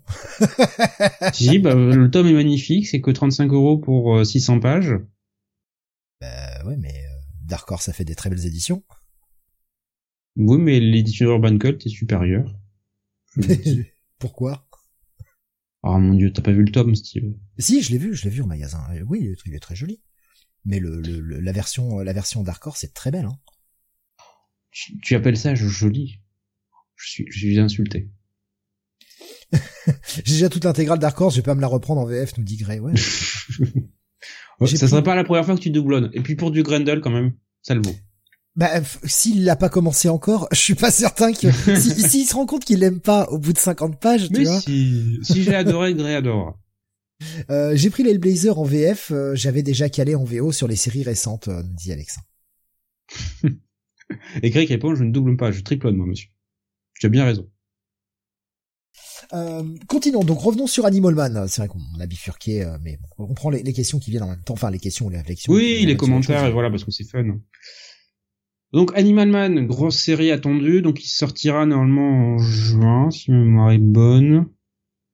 Donc ça faisait partie des dernières grandes séries en fait de Grant Morrison qu'on attendait. Voilà, parce qu'on a eu on a eu son Doom Patrol. L'autre versant c'était Animal Man. Euh, Qu'est-ce qu'on a d'autre comme annonce sur Ban Que je vous dise ça? Euh, alors on a le Swamp... Bah, côté Infinite en fait on a le Swamp Thing de Ramvé qui débarque aussi.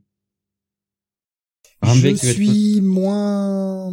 moins emballé. Alors le truc c'est qu'on aura les 10 épisodes d'un coup, plus, attention, les deux épisodes de... Comment ça s'appelle le truc en fin d'année dernière l'avant euh, Future State. Future State, voilà. Qui sont bien aura, supérieurs. On aura ces deux épisodes là aussi. qui sont bien supérieurs à la série, je suis désolé. Hein. Mais alors, le problème, c'est que d'accord, ils vont mettre les 10 épisodes, sauf que la série est en 16. Oui, pour la, alors, la première saison est en 10 et ensuite on passe sur la seconde, si j'ai bien compris. Ah non, apparemment ils ont poussé à 16. Ah, j'avais compris que c'était 10 et 10. Alors attends, que je me plante pas alors, dans Moi, ce que j'avais, alors je me suis, je j'ai peut-être mal compris, mais moi, ce que j'avais cru comprendre, c'est que finalement, euh, ce qui était possiblement une première saison, parce qu'il y avait encore rien d'officialisé, se Mhm. transformait euh, non pas en une première saison de 10, mais une série en 16. D'accord. Moi j'avais compris que c'était en deux saisons, donc il y aurait encore 10 épisodes. Mais bon, après, je peux me tromper. Hein, euh... ah, vous comprenez, l'anglais, c'est pas ma langue.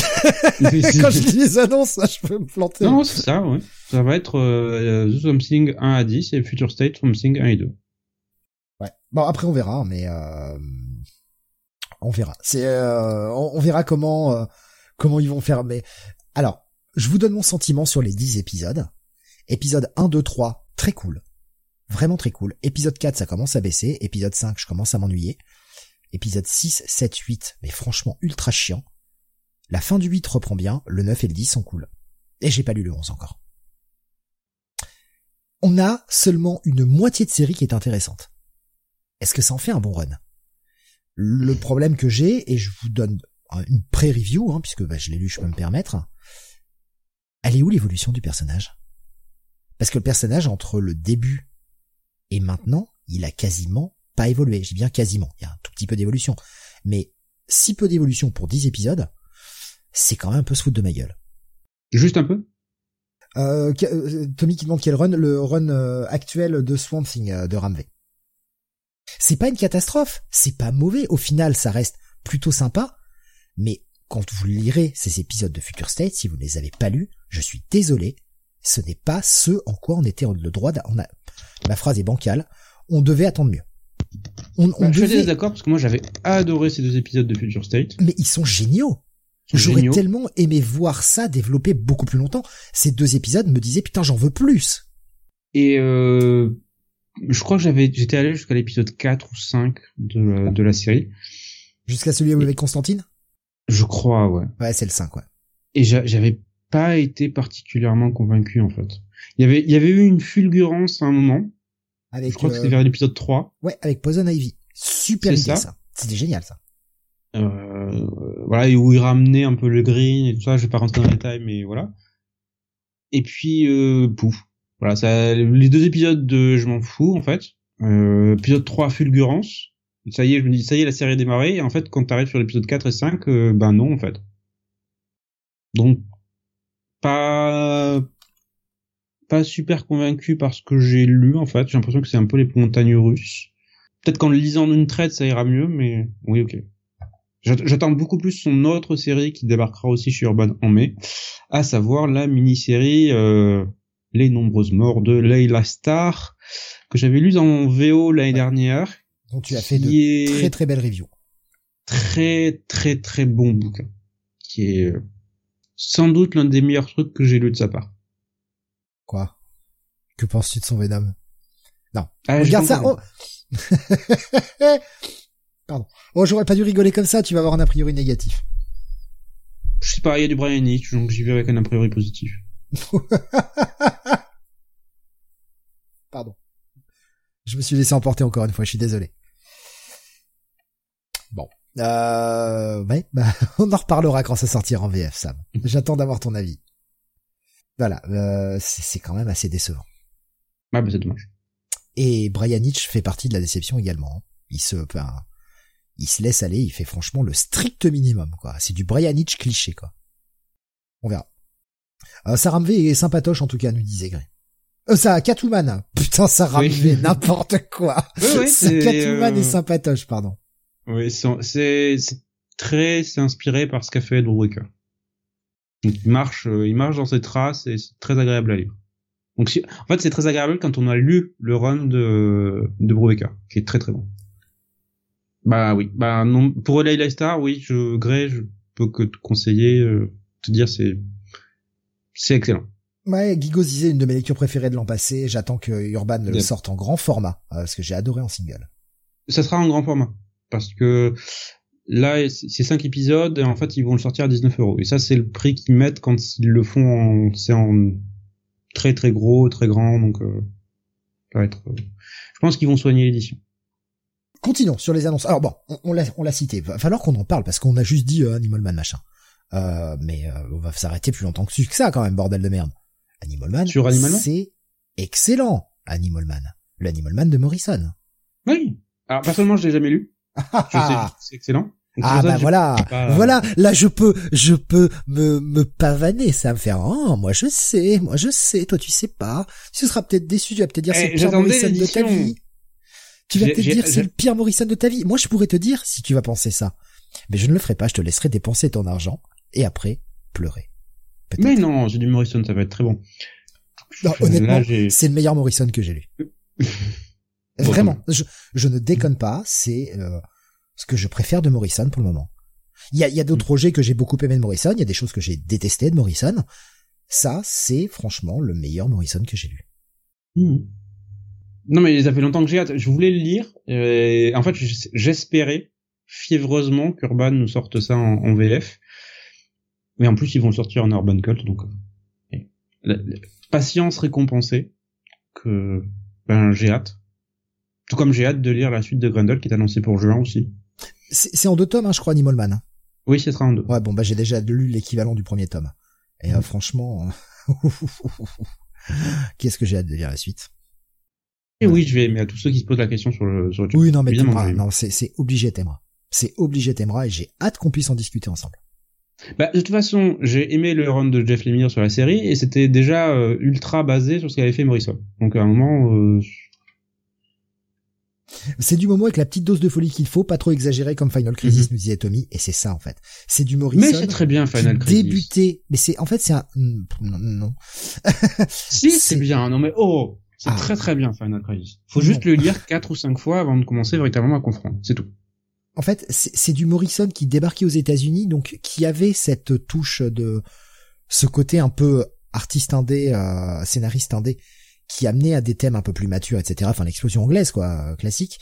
Et mais qui n'était pas encore trop barré comme certains projets qu'il a pu faire. Donc il reste accessible en ayant quand même une véritable seconde lecture derrière, un véritable deuxième niveau de lecture.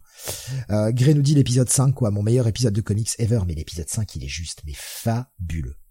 Cet épisode est fabuleux. Je suis entièrement d'accord, c'est un épisode incroyable.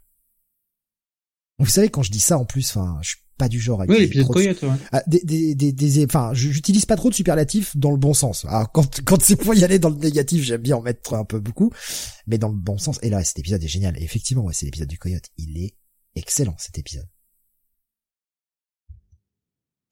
Bref, bientôt. C'est quand? En avril, mai? En... Attends. C'est quand? C'est quand? C'est quand? Attends. Je, je, je sais plus. Mais, mais, c'est en mai. C'est en mai. En mai, faites ce qui te plaît. Bah non, non, non. Faites ce qui nous plaît. Achetez tous Animal Man. Pour que vous ayez le tome 2. Derrière. oui, s'il vous plaît. S'il vous plaît. Pitié. Ils vont, ils vont, la, ils vont la faire à la burn, c'est le début. Non, non, non, non, non, faites pas ça. Hein. Déconnez pas là. Hein. déjà, déjà que je sens. Alors déjà parce que ils ont annoncé que le, le run de Burn, si les Batman Chronicles fonctionnaient, ils, ils appliqueraient le même traitement à Superman et à Justice League. Oh Donc je sens que je vais oh doublonner en fait. Oh, je vais oh doublonner de la VF, ce qui me gonfle Ça- à l'avance. Sam, faut pas faire ça. J'ai tout le sang qui disparaît là, qui disparaît de la tête et qui va se mettre dans une partie euh, dont je ne peux parler à l'antenne. Mais putain, s'ils font, sans déconner, s'ils font le donc le, le traitement de Batman et on y vient, hein, c'est c'est les bouquins, euh, euh, l'équivalent des Cape Crusader et des Dark Knight Detective en VO, c'est-à-dire des bouquins qui vont reprendre Batman à partir de euh, Crisis on Infinite 1987. Earth euh, après en fait et qui vont euh, bah, vous tout vous publier quoi. Ou presque. Il y a quelques oublis dans les dans les versions VO et je pense qu'on aura la même chose en VF Non, non, mais justement, c'est-à-dire que ce qu'ils ont annoncé, alors pour l'instant, c'est que la- l'annonce, hein, donc euh, on a la composition du premier tome, euh, je crois qu'on a la composition du second puisqu'il est déjà annoncé pour juillet. Oui. Leur intention, leur ambition, en tout cas, c'est de pu- c'est en fait de tout publier. Oui, Mais il y a y a des il y a des trous dans le dans le bouquin parce qu'il y a d'autres collections qui sont sorties où il y a des crossovers ou ce genre de choses là euh, dans les versions VO. Alors euh, je, je me je crois que dans la dans le, le la publication VF qu'on avait vue, euh, il y a des il y a, y a les mêmes trous. Mais euh, ça reste à confirmer. Le, pre- alors, le second tome, il publie quoi? Parce que Oui, le- euh, oui, on parle des Chronicles Cap à Cap, ouais, tout à fait. Euh, c'est c'est ça. Et et justement, s'ils appliquent le même traitement derrière à Superman et à la Justice League, alors là, je dis oui. Par contre, là, je dis franchement oui parce que putain, ça manque, ça manque énormément. Alors, le second tome, c'est les Détectives Comics 569 à 581. Et le premier tome, Ouais. C'est ça de- sera Batman. 402 à 414, Batman Annual 11 et Batman Son, of- Alors Son donc, of the donc, Demon. donc ils publient tout contrairement à, à la VO. Et là, tant mieux, C'est ça. tant mieux. Ils font Voilà. pas. Pour l'instant, pour l'instant, sur les deux premiers tomes, ils respectent bien la promesse, c'est-à-dire Oui, bah ils le publier respectent tout. il le, il le respecte plus que euh, les euh, versions euh, VO, puisque les versions VO, bah, je vais dire le, le contenu, hein, le premier volume de Cape Crusader, donc de Batman, euh, dès que je pourrais avoir euh, le, la, la, composition, ça contient, euh, bah, ça commence déjà un peu plus tard, Euh, ça contient Batman 417 à 425, puis 430 et 431. Les 426 à 429 disparaissent. C'est ça. Et ce qui est bien, c'est que s'ils continuent comme ça, ils ont ils en ont déjà parlé parce que j'en vais écouter ça dans une interview et dans des réponses qu'ils ont faites, publieront aussi les autres séries Batman spin-off qui sont sorties. Donc Shadow of the Bat, Legend of the Dark, Dark Knight, Son of the Demon techniquement est hors continuité parce que c'était un Elseworld quand c'est sorti. Pas, un Elseworld, mais euh, c'était hors continuité techniquement. Donc, il est fort probable que les Elseworlds soient aussi publiés. Leur idée, c'est vraiment, on sort tout ce qui est du matériel Batman sorti telle année. Tout le matériel Batman qui sortait en 87, tout le matériel Batman qui sortait en 88, et on continue d'avancer ensuite. Mais euh, moi, j'attends ça sur Superman, quoi. Ouais. J'attends ça sur Superman avec impatience. Euh, Justice League, euh, pourquoi pas.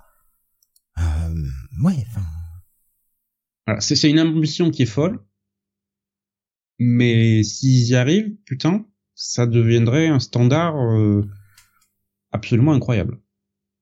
ah bah tout ce qui est euh, post-crisis, enfin, euh, donc en gros le, le, le gros reboot, quoi. Putain, ah ouais, non mais oui, quoi. Et voilà, parce que je suis vraiment, j'espère qu'ils le feront sur Superman parce que bah, j'ai j'ai lu en fait ce qui est sorti sur avec Burn euh, grâce aux rééditions que DC a fait il y a pas longtemps. Bah, toute la période Superman de 87 à 90, franchement, elle est excellente en fait. Très très bon Superman. Ouais. Et puis, enfin, sans déconner, euh, se retaper euh, ce qu'il y a aussi post Zero Hour, tout ça, euh, la mhm. période Superman Blue, Superman Red, euh, qui, qui certes a des a des a des défauts, mais enfin, c'est chaud à trouver aujourd'hui, quoi. Mhm. Putain, alors bon, bien sûr, il va falloir du temps avant d'arriver à, à, cet endroit-là. Il faudrait que la collection marche pour ça, bien sûr. Mais euh, putain, si on arrive à avoir ça un jour, d'en collecter, bordel, quoi. Et puis ça permettrait de briser la malédiction sur le DC ancien, quoi, parce que ça fait des années que DC, enfin comme Urban essaye de rééditer des trucs de cette période-là, de la période post 87 à euh, voilà 2000. Et ils s'en prennent, ils, ils y arrivent pas en fait. Même des trucs comme euh, le Flash de James Jones, ils ont du mal à, à le faire fonctionner. Après, peut-être que des fois les volumes un peu trop gros, un peu trop chers, et en cartonné, peut-être que ça a plus de mal à partir. Euh, peut-être qu'il faudrait justement, euh, ben, je, crois que c'est ça, c'est du souple hein, normalement pour. Euh... Non, ça sera du dur. Hein. Oh putain, ils sont chiants, ils sont chiants chez pour ça. Mais peut-être qu'un format peut-être un peu moins cher, un peu plus souple, ça pourrait peut-être attirer attirer du monde aussi. Ah, en tout cas, il tente des dit, trucs. Non, a priori, ce sera du souple. Et Schizophile dit, croit que ce sera du souple. Moi aussi. Ah non, ça sera du dur. Hein. J'avais cru voir que ce serait du souple, moi aussi, mais. Ce sera un nouveau, ils ont, ils ont dit. On va voir. Bon, on verra quand ça sortira. Moi, j'avais compris que c'était dur. Franchement, pour moi, c'est secondaire, c'est le contenu qui compte. Ben, c'est oui. Alors, dans l'absolu, oui, on est on est bien d'accord, Sam. Après, euh, du souple restera toujours un peu moins cher et moins c'est cher, plus ça pourra attirer de gens en fait. Euh, de toute façon, c'est à 35 euros le truc, hein, donc. Euh... C'est du souple rigide, voilà, nous dit. voilà, la, la, la, couper la poire en deux, allez hop, ça c'est fait. Euh... Vous avez tous raison et vous êtes tous tort. Qu'est-ce qu'on avait dans les grosses annonces On va pas toutes les faire, hein, mais les gros gros trucs, évidemment. Euh, les gros gros trucs. Alors, on continue chez Urban. Oui, si tu veux, bien sûr. Euh, pour dire, voyons, le Robin et Batman de Jeff Lemire et euh, ah, j'ai bien aimé. sortira aussi. J'ai bien aimé ça. Euh, on va continuer avec euh, James Tynion Ford dans ses titres indés avec la suite de Département of Truth qui embarquera en juin. Ouais, bon après ça c'est des suites de trucs annoncés des enfin qui ont ça. déjà. On va avoir le spin-off House of Slaughter de Something is Killing the Children qui sortira aussi en juin, toujours à 10 euros le premier tome. On aura la suite de JSA de Jeff Jones. Ça c'est une bonne nouvelle. Voilà. Euh, Green Lantern Corps aussi débarque en juillet période euh, période Dave Gibbons et ensuite Peter Tomasi. Ah, qui a voilà. utilisé Green Lantern Corps avec un petit cœur, bah ouais, elle était très bien cette série. Oui, oui en plus avec avec Richard, euh, la mini-série Richard aussi dedans. Ah bah oui, faut la lire. Elle est elle est importante. Elle est indispensable. Et putain, qu'est-ce qu'elle était bien. Ah oui. Ça c'est de la grande grande. On aura la fin de Low de Rick Remender en juillet. Ouais c'est un miracle. Euh, ensuite, côté DC pur, on aura le Supergirl Woman of Tomorrow de Tom King et euh, Bill Kisselvly. Ouais, bon, logique, logique, logique, de publier ça. Ouais. Euh, ce qui fait qu'on aura pas mal de Superman en fait au premier semestre, pas que du Batman, puisqu'on aura euh, trois tomes de Superman Infinite, le Superman Son of Kal-El de Tom Taylor et le Supergirl de, de, de, de Tom King. Cinq tomes de Superman en six mois, c'est pas mal. Hein à quand un peu de vieux, quoi. Pitié. C'est ça, oui. Ça sert bien, ouais. Et d'ailleurs, en parlant de vieux, ils vont nous ressortir aussi La colère de Black Adam, de Peter Tomasi et Doug Mank. Ouais. Qui est, que j'ai jamais lu, mais qui doit dater du, des années 2000, normalement. Mmh. Donc, à voir. que, chez les autres éditeurs, dans les, dans les grosses annonces, hein, genre les nouveautés, quoi. Euh, qu'est-ce qu'on va avoir d'autre? Euh, que Peter va... acquisé ta curiosité, en tout cas. Euh, la réédition en omnibus de run de Mark Waid sur Captain America. Mmh. Euh, le Dark Ages de Tom Taylor qui débarquera en juin aussi chez Panini. Ouais, en 6. qui est sympatoche. Moi j'ai bien aimé le premier épisode, c'est pas, pas incroyable mais euh, sympatoche. Euh, les grosses annonces sur Moon Knight, évidemment. voilà, l'intégrale qui débarque enfin. Sur Onodi Mon Stress. Ouais, mais tout ça c'est des suites quoi. Euh, Ryan Black normalement qui débarquera euh, chez Delcourt en... Ouais, très bien Ryan Black, très très bien Ryan Black. Foncez. Voilà, que je continue à regarder dans ce que j'ai noté. Criminal en intégrale à partir de mai euh, nous, nous rappelle Schizophile, effectivement, oui. Ouais, ça c'est bien. Ça on l'attend. Mais il y a plein de trucs en mai et juin en fait, hein, donc euh... non ça va être ça va être rempli, ça va être rempli. Bon voilà, de toute façon, euh, bah, on chroniquera euh, une bonne partie des titres importants et de ce qui nous aura plu dans les prochains Comic City, bien évidemment. On va revenir au review après cette longue pause. Euh, voilà, tout à peu près au milieu de l'émission, on fait une petite pause euh, et mhm. on va reprendre avec bah voilà un titre Batman. Tiens, c'est celui sur lequel je vais avoir un premier, une première critique à faire. Joker. C'est quoi cette cover dégueulasse? C'est la pire. Ah non, elle est immonde. Mais non, c'est quoi Frank Quatley que tu racontes? Elle est immonde. Ah non, moi j'adore. Hein. Elle est immonde. Je trouve les covers de la série bien plus euh, il y, avait, bien d'autres à choisir qui étaient bien mieux que ça, quoi. Ah, je la trouve non, vraiment Frank Whiteley, toujours au sommet. Ah, je, je peux pas, je peux pas euh, suivre aveuglément comme ça, ça. Non, je suis désolé, je la trouve absolument atroce pour vendre le bouquin. Je la trouve dégueulasse, quoi. Ah, au contraire. Ça, ça, ça vend bien le malaise du personnage. Team Sam, j'aime beaucoup cette cover. Ouais, mais Joker, il est pas dedans, quoi. euh, il est plus ou moins dedans. Mais, mais c'est ça le problème. Bah, Tanyon Ford nous a fait une Tanyon Ford, en fait. Après, euh, c'est mieux que le, personnage central ne soit pas le Joker. Hein. On est, on, la série est bien mieux comme ça.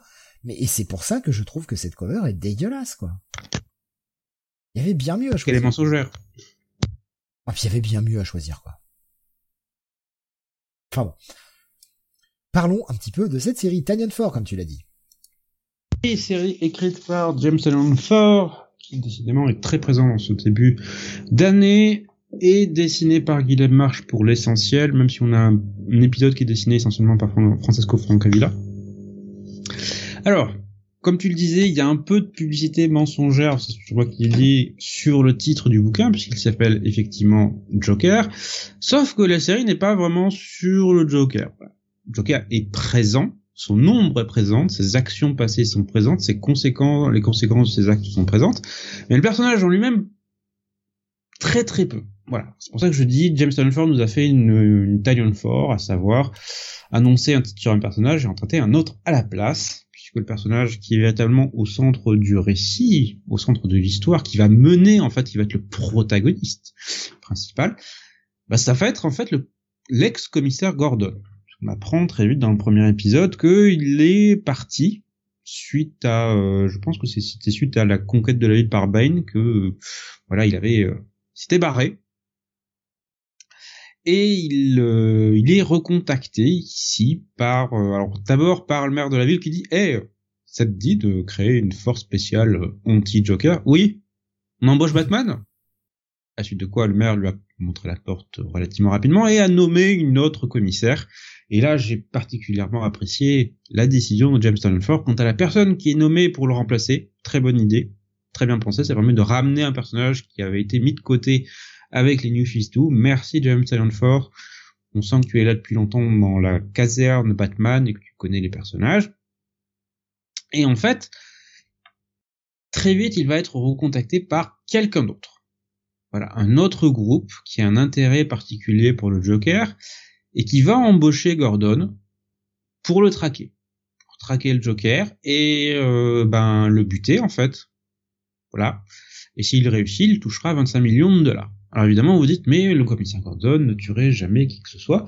Sauf que ben la très grande intelligence de l'écriture de Ford dans ses premiers épisodes, ben, c'est de montrer un Gordon, pour citer un ancien premier ministre, usé, vieux et fatigué, qui en a un peu trop vu, et qui en a un peu trop marre en fait, et qui se dit ouais mais est-ce que c'est la Joker War? En fait c'était pas l'attaque de trop Parce qu'il est pas temps de mettre une balle dans la tête de ce connard.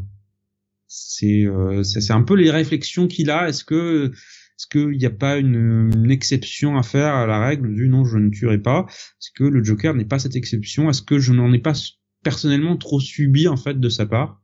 Et on voit Tanyan Ford explorer un peu les traumatismes qu'il a subis des, euh, des, mains de, des mains du Joker. Et c'est ça en fait qui va véritablement lancer le bouquin, qui va être au centre de l'intérêt pour moi du bouquin, c'est que c'est pas un bouquin sur sur le Joker, c'est un bouquin sur ce qu'il a infligé à Gordon et la traque que mène Gordon. Donc en fait c'est pratiquement plus un thriller que euh, qu'un bouquin sur le Joker. Et quand tu vois le pitch, tu dis ouais mais comment on peut faire une série régulière là-dessus? Et ce qui m'a vraiment emballé sur ce premier arc et sur la série en général, c'est que Tynion Ford va rajouter des personnages autour. Alors vous dites oh mon dieu, James Tynion Ford crée encore des personnages, c'est pas possible, putain mec, peut faire autre chose. Et en fait, ces personnages sont beaucoup plus intéressants que ceux qu'il crée dans la série Batman. Ce qui est assez drôle. Encore une fois, une erreur que c'était d'écrire la série Talion. Oui. Et parce que il va créer d'autres poursuivants, en fait, qu'ils vont euh, partir traquer le Joker, parce qu'évidemment le, personnage s'est fait pas mal d'ennemis, que notamment ce qui s'est passé euh, autour de euh, l'attentat autour d'Arkham, ben a jeté un trouble dans la communauté, on va dire des super vilains et de certaines personnes qui vont vouloir faire payer le Joker. Sauf que, sauf que, ben le Joker aime bien semer le doute en disant mais euh, en fait c'est pas moi, hein, pas moi qui fais sortir Arkham tu te dis ouais mais vraiment? Vraiment vraiment? Parce que d'un côté tu te dis effectivement si été lui il aurait revendiqué le truc parce que ben le Joker en général il a tendance à bien marquer et à signer ce qu'il fait. De l'autre pourquoi l'aurait-il fait en fait? Et si ce n'est pas lui qui est-ce? Donc il y, a ce petit doute autour de ça qui est en fait au cœur du récit parce que ça veut dire que si c'est pas lui c'est quelqu'un d'autre. Et donc il y a un complot autour du Joker et donc on a cette traque multiple qui va nous permettre de plonger en plus dans le monde des super vilains parce que James Ford va enrichir un peu la mythologie générale en répondant à une question mais euh, où est le Joker en fait quand il n'attaque pas euh, quand il n'attaque pas Gotham? Qu'est-ce qu'il fait? Où va-t-il se cacher? Comment se fait-il que Batman n'arrive jamais à le trouver? Et là il y a des idées très intéressantes sur le monde des super vilains et comment il fonctionne, ce qui se passe derrière les décors qui euh, personnellement m'a pas mal plu. Donc il y a il y a beaucoup de bonnes choses je trouve dans ce premier tome, beaucoup de bonnes idées. Oui. Euh, rappelons-le, parce que je, sais que ça peut être aussi très important pour certains. Enfin, après, chacun prend son plaisir de lecture où il le, où il le veut, hein, évidemment. On est tous différents, mais là aussi, c'est pas un truc qui va se lire en dix minutes. Non. Il y a du texte, ce n'est jamais lourd. C'est important. Et, et, le texte est vraiment, euh, est vraiment, enfin, important et, long à lire et enfin, vous en aurez aussi pour votre argent en termes de temps de lecture. Parce que si un ah. bouquin que vous avez euh, que vous avez payé 30 balles, vous l'avez torché en 20 minutes et que ça vous fait chier, ce sera pas le cas avec Joker. Euh, je, dirais quand même que c'est assez inégal en fait dans le texte. Je, sais que on en avait parlé quand on avait fait le Comics Weekly. Je sais que j'avais beaucoup aimé les, les deux premiers épisodes, que j'avais été beaucoup plus, on va dire, mesuré sur les épisodes suivants et que mon intérêt était remonté sur la fin. Sur les épisodes de, voilà, 5, 6, voilà. Mais il y a, les épisodes 3, 4 m'avaient moins, moins emballé. Mais il y a, il y, a clairement quelque chose, voilà. Si vous devez choisir entre Joker et Batman, euh, très clairement, l'intérêt de Ford était plutôt sur Joker. Ah oui, oui, oui. oui. C'est assez simple, voilà. Alors à savoir que cette série va quand même assez vite s'arrêter, mhm. puisqu'apparemment euh, Tanyan Ford se barre au 14 et euh, si j'ai bien compris, alors à moins que encore une fois j'ai peut-être mal compris, mais si j'ai bien compris, la série s'arrête avec son départ. C'est ça. Mais euh, il, d'après ce que Tanyan Ford a dit, il aura conclu à ce moment-là son intrigue principale sur la série. Donc en fait, euh, on serait pas, on restera pas normalement le bec dans l'eau en se disant merde, il y a pas de fin. Ce que nous dit Gray, j'espère qu'il y aura une vraie fin normalement, il y en a une. Voilà. Et la manière dont elle a été écrite, je vois bien comment il veut conclure la série, à savoir conclure la traque en fait. Et les sous-intrigues qu'il a sur les nouveaux personnages qu'il a créés, qui vont dans le même sens et qui amèneront, je pense, à un climax. Alors, petite question pour toi, Sam. Ont-ils publié les euh, backups de Punchline? Non. Merci. Ah, merci. Bah écoute, euh, ils ont pas non plus publié dans Batman les, les backups Ghostmaker. Tant mieux. Euh, un des petits reproches que je ferai à la série, c'est euh, quelque chose qui, euh, auquel j'ai pensé depuis depuis maintenant quelques semaines. c'est le coloriste. Tomo Murray n'est pas un mauvais coloriste, mais je trouve que dans l'ensemble, il choisit assez mal ses tons. Pas. C'est pas le coloriste que je que je préfère le plus, hein, Tomo Murray. Je, je trouve assez souvent légèrement à côté. Je dis pas complètement la ramasse, tu vois, légèrement à côté. Après, encore une fois, c'est de l'art, donc euh, la sensibilité de chacun. C'est ça. Mais euh, ouais, moi j'ai un peu de mal avec ce coloriste, honnêtement. Grosse déception pour cette série, nous disait euh, Nata The Joker. pour moi, c'était mort dès le début lorsque j'ai su qu'il serait payé pour tuer le Joker. Je n'y ai pas cru une seconde. Euh, et euh, du coup, euh, bah, ça lui a pété un peu le suspense dès le début et ça l'a beaucoup énervé. Il a eu même du mal à finir le tome. Ah d'accord. Voilà, une voix Moi, je pense, j'avais trouvé que Ford le vendait bien en fait. Pourquoi en fait Alors, le fait que Gordon ne va pas tuer le Joker, on le sait. Le Joker ne crèvera pas. Il n'y a, pas de suspense de, ce côté-là. Mais ce qui m'a accroché, c'est de voir la tentation en fait chez, chez Gordon il y a et de voir Ford creuser en fait le sillon sur le fait que Gordon n'est pas autant le champion de la vertu qu'on a qu'on a tendance à avoir en tête en fait. C'est l'image qu'on a du personnage, alors que depuis Frank Miller et depuis Year on sait qu'il y a il y a de la nuance en fait derrière. Voilà, le fait qu'il ait trompé sa femme, euh, le fait qu'il ait ça ça montre qu'il n'est pas monolithique dans, dans son euh, dans son truc. Et James Force s'inscrit dans cette euh, dans cette lignée de dire oui le personnage est euh, a de la profondeur et beaucoup plus nuancé que les Batman par exemple. C'est une lecture que je vais quand même recommander. Bon, comme j'ai dit, mhm. bon, la cover, hein, ça va, c'est juste la cover. J'aurais préféré une autre cover. Il y avait, euh, attends, je reprends qui c'est. C'est Alexin qui nous a partagé la, la, la, cover du TPB US qui est bien plus belle, quoi. Euh, oui, moi bah aussi, moi aussi j'aime Quietly, mais j'aime pas sa version du, du Joker là. Franchement, on dirait qu'il y a des écailles de poisson. Je trouve ça, je trouve ça dégueu. Ah, je vais, ça va être marrant parce que je vais être le truc, l'effet, l'opinion inverse. Je n'aime pas du tout la cover du, euh, du TPVO. J'ai partagé un peu plus haut sur le Discord la cover du, de l'épisode 2 qui je trouve représente bien mieux la série et elle aurait été, enfin pour moi, beaucoup plus vendeuse. Mais bon. Ouais, mettre Gordon dans sur une couverture, je crois pas que ça, ça fonde du rêve.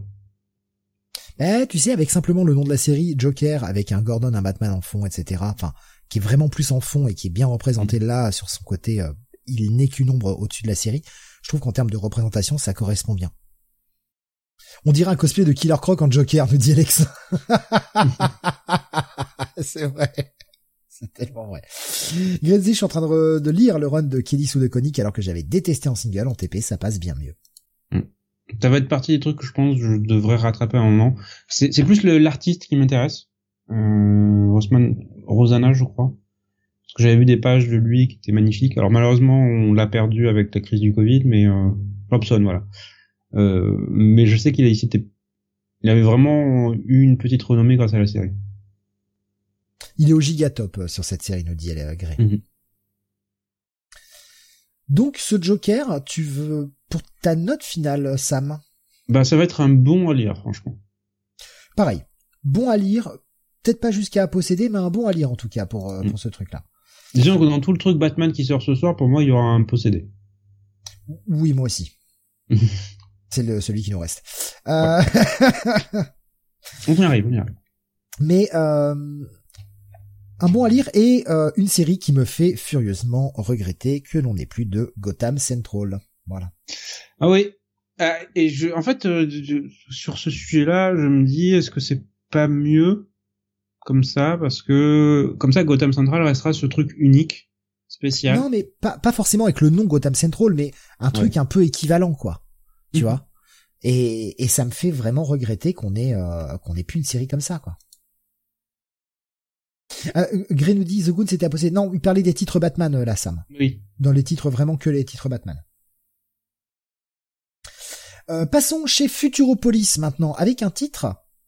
Je vais, avant de te laisser en parler, euh, je vais prendre la review euh, d'Anata, enfin review, nous en tout cas nous a partagé un de ses commentaires, parce qu'il nous parlait de, de, de Everything en VF qui va sortir par justement l'éditeur qui a sorti Semence, donc Futuropolis. Et je disais que bah on va on allait parler de Semence. lui pour lui Semence c'est magnifique. Voilà. C'est oui. Hum. Alors comment ça va être difficile en fait de parler pour la petite histoire, Sam l'avait retiré du conducteur. Mais d'abord retirer. Alors euh, non pas parce que je voulais pas en parler, c'est juste que je, je sais plus, je savais plus si on en avait parlé la dernière fois ou pas. C'était pour ça. Parce que je l'avais mis dans ma première liste, puis je l'avais retiré, puis je l'avais remis, puis euh, à un moment j'étais complètement perdu. En fait, ça c'était la première raison. La seconde raison, c'est que je savais pas trop comment l'aborder parce que c'est pas une histoire simple à résumer. Alors, Semence, en fait, c'est une mini-série publiée par Dark Horse, par le sous-label dirigé par Karen Berger, qui lui a été créé par euh, à l'occasion lorsqu'elle a quitté Vertigo, enfin, plutôt quand euh, DC a fermé Vertigo et qui est écrite par Anne Nocenti et dessinée, euh, ancrée et partiellement colorisée parce qu'il y a une approche de la colorisation qui est un peu particulière par David Ara, donc l'artiste de Hawkeye de Max Fraction et de Iron Fist et de quelques autres trucs. Alors, de quoi ça parle? C'est là que c'est un peu compliqué. On est dans une espèce de futur plus ou moins proche où euh, la Terre est grosso modo dans une faillite écologique globale. Voilà, le monde est en train de crever pour faire ah, comme en vrai quoi. Sans commentaire. J'ai juste eu un rapport du GIEC cette semaine quand même. C'est ça, ouais. Et où on est dans un monde où la désinformation est omniprésente la ferme Steve. ah merde Putain, mon, running gag fait chier Où on comprend que il y a des épidémies qui circulent, la ferme Steve encore. Mais putain Bon bah je me casse. Sachant que tout ça a, a été conçu par les auteurs avant la pandémie et avant l'élection de Trump. Non, ils savaient Ils savaient, c'est tout donc ça, ça, devient très bizarre. Et en fait, on est dans un monde où en fait une partie de la ah, population. ils savaient pas tout, hein. Ils, ont, pas parlé de la guerre. Ils savaient pas tout. Hein. Ouais, c'est retiré dans des zones euh, sans technologie. Donc on a une, partie de la population en fait qui reste euh, stockée, euh, scotchée devant euh, tous les réseaux sociaux, devant tout, devant son téléphone et son truc voilà en permanence et une autre minorité qui a dit euh, terminé, vous nous lâchez et euh, qui vit derrière un mur en fait. Et chacun euh, va dire fantasme sur ce qui fait l'autre partie. Et en fait, l'histoire va traiter d'une de, de, plusieurs personnages. D'un côté, une journaliste euh, qui travaille pour un média sensation, à savoir ouais j'ai couché avec un extraterrestre qui lui-même était un sosie d'Elvis, ce genre de conneries et de l'autre. Ça, c'est de la vraie presse, monsieur. C'est comme ça que la presse devrait être tout le temps. C'est ça, oui. Elvis était un extraterrestre et il m'a fait présenter ses copains, dans le truc. Ils ont fait un gangbang. bah, il y a beaucoup de questions de sexe avec euh, des extraterrestres ici quand même, puisque on va suivre aussi en parallèle une jeune femme qui rencontre un homme, a des relations avec lui, se rend compte que bah c'est pas vraiment un homme, c'est plutôt un alien alien façon euh, E.T. de Roswell, voilà. Et on va avoir donc cette journaliste qui découvre cette affaire et qui va les poursuivre pour avoir la photo qu'elle pourra vendre. d'une humaine couchant avec un extraterrestre. Voilà. Et donc tout ça tourne autour de notre rapport à la technologie, notre relation aussi à la vérité, au rôle des médias dans la société moderne. Et très sincèrement, je l'ai lu il y a plusieurs semaines. Je sais toujours pas quoi en penser en fait. Alors oui, visuellement c'est magnifique, c'est du très bon David Ara. Scénaristiquement parlant, je sais pas si j'ai adhéré à l'histoire. Alors je vais prendre quelques commentaires, hein. ça va peut-être, euh, je sais pas, t'orienter ou Mhm. d'un seul coup faire un déclic, hein, on sait jamais. Euh, alors déjà, euh, Gigos corrigé, euh, Everything ce sera chez 404 du coup et pas chez Futuropolis. Merci pour la correction. Euh, il nous disait j'ai bien aimé The Seeds, mais c'est sacrément elliptique. Euh, Qu'est-ce que j'ai vu passer? Euh, Gigos nous disait également le dernier truc de Nocenti que j'avais lu c'était son run de Catwoman que j'avais trouvé abominable. Là j'y suis allé principalement pour Ara. Idem. The Seeds. C'est pour Ara que j'y suis allé. The Seeds nous disait Gray, ce fut une déception pour moi. Euh, J'en attendais plus. La maladie d'Ara a peut-être joué, je ne sais pas, mais j'ai l'impression que la série se termine bien trop tôt, sans vraiment exploiter cet univers. Il y a, Euh, il y a de ça, oui, je crois qu'elle va. Le truc, c'est que ils parlent en fait dans le bouquin de leur expérience, de la manière dont ils ont conçu le bouquin, et je pense ça a été nourri beaucoup par leur expérience personnelle, leur vie personnelle, parce que Anne Nocenti, c'est quand même quelqu'un qui a qui a pas mal vécu en fait, parce qu'on a on a l'image en fait de quelqu'un qui a bossé pour Marvel, puis qui est revenu avec New 52, voilà, on évoque son run sur Catwoman, et en fait qui a fait dix mille autres trucs dans sa vie voilà, qui a, qui a été journaliste, euh, qui a travaillé dans des prisons, qui a, qui a, qui a voyagé, qui a... donc qui a, qui a une autre vision, je pense, de la vie que quelqu'un qui restait dans son bureau pendant 30 ans à écrire des histoires de super-héros. C'est très, euh, voilà, il y et je pense qu'il y a ce côté elliptique parce qu'ils ont mis beaucoup de choses personnelles dedans qui ne sont pas des choses universelles en fait, qui sont des choses très personnelles qui les touchent eux et si on n'a pas cette même euh, registre, ce même registre de référence, ben en fait, ça ne nous parle pas en fait. C'est euh, oui, d'accord, mais je vois pas de quoi vous me parlez en fait. C'est c'est comme quelqu'un qui te raconte ses vacances d'un endroit où t'es jamais allé et en fait tu secoues la tête. euh, oui, oui, c'est très joli, oui, mais euh, juste la description euh, pas passablement pas pas complète du lieu. Ok, mais si je le vois pas moi-même, ça me parle pas. Anata nous disait le texte des deux dernières pages, la claque pour te finir. Mm. Euh, nous disait, euh, ça a vraiment un charme particulier, Semence, euh, le charme étrange d'un Lynch, une ambiance, des personnages.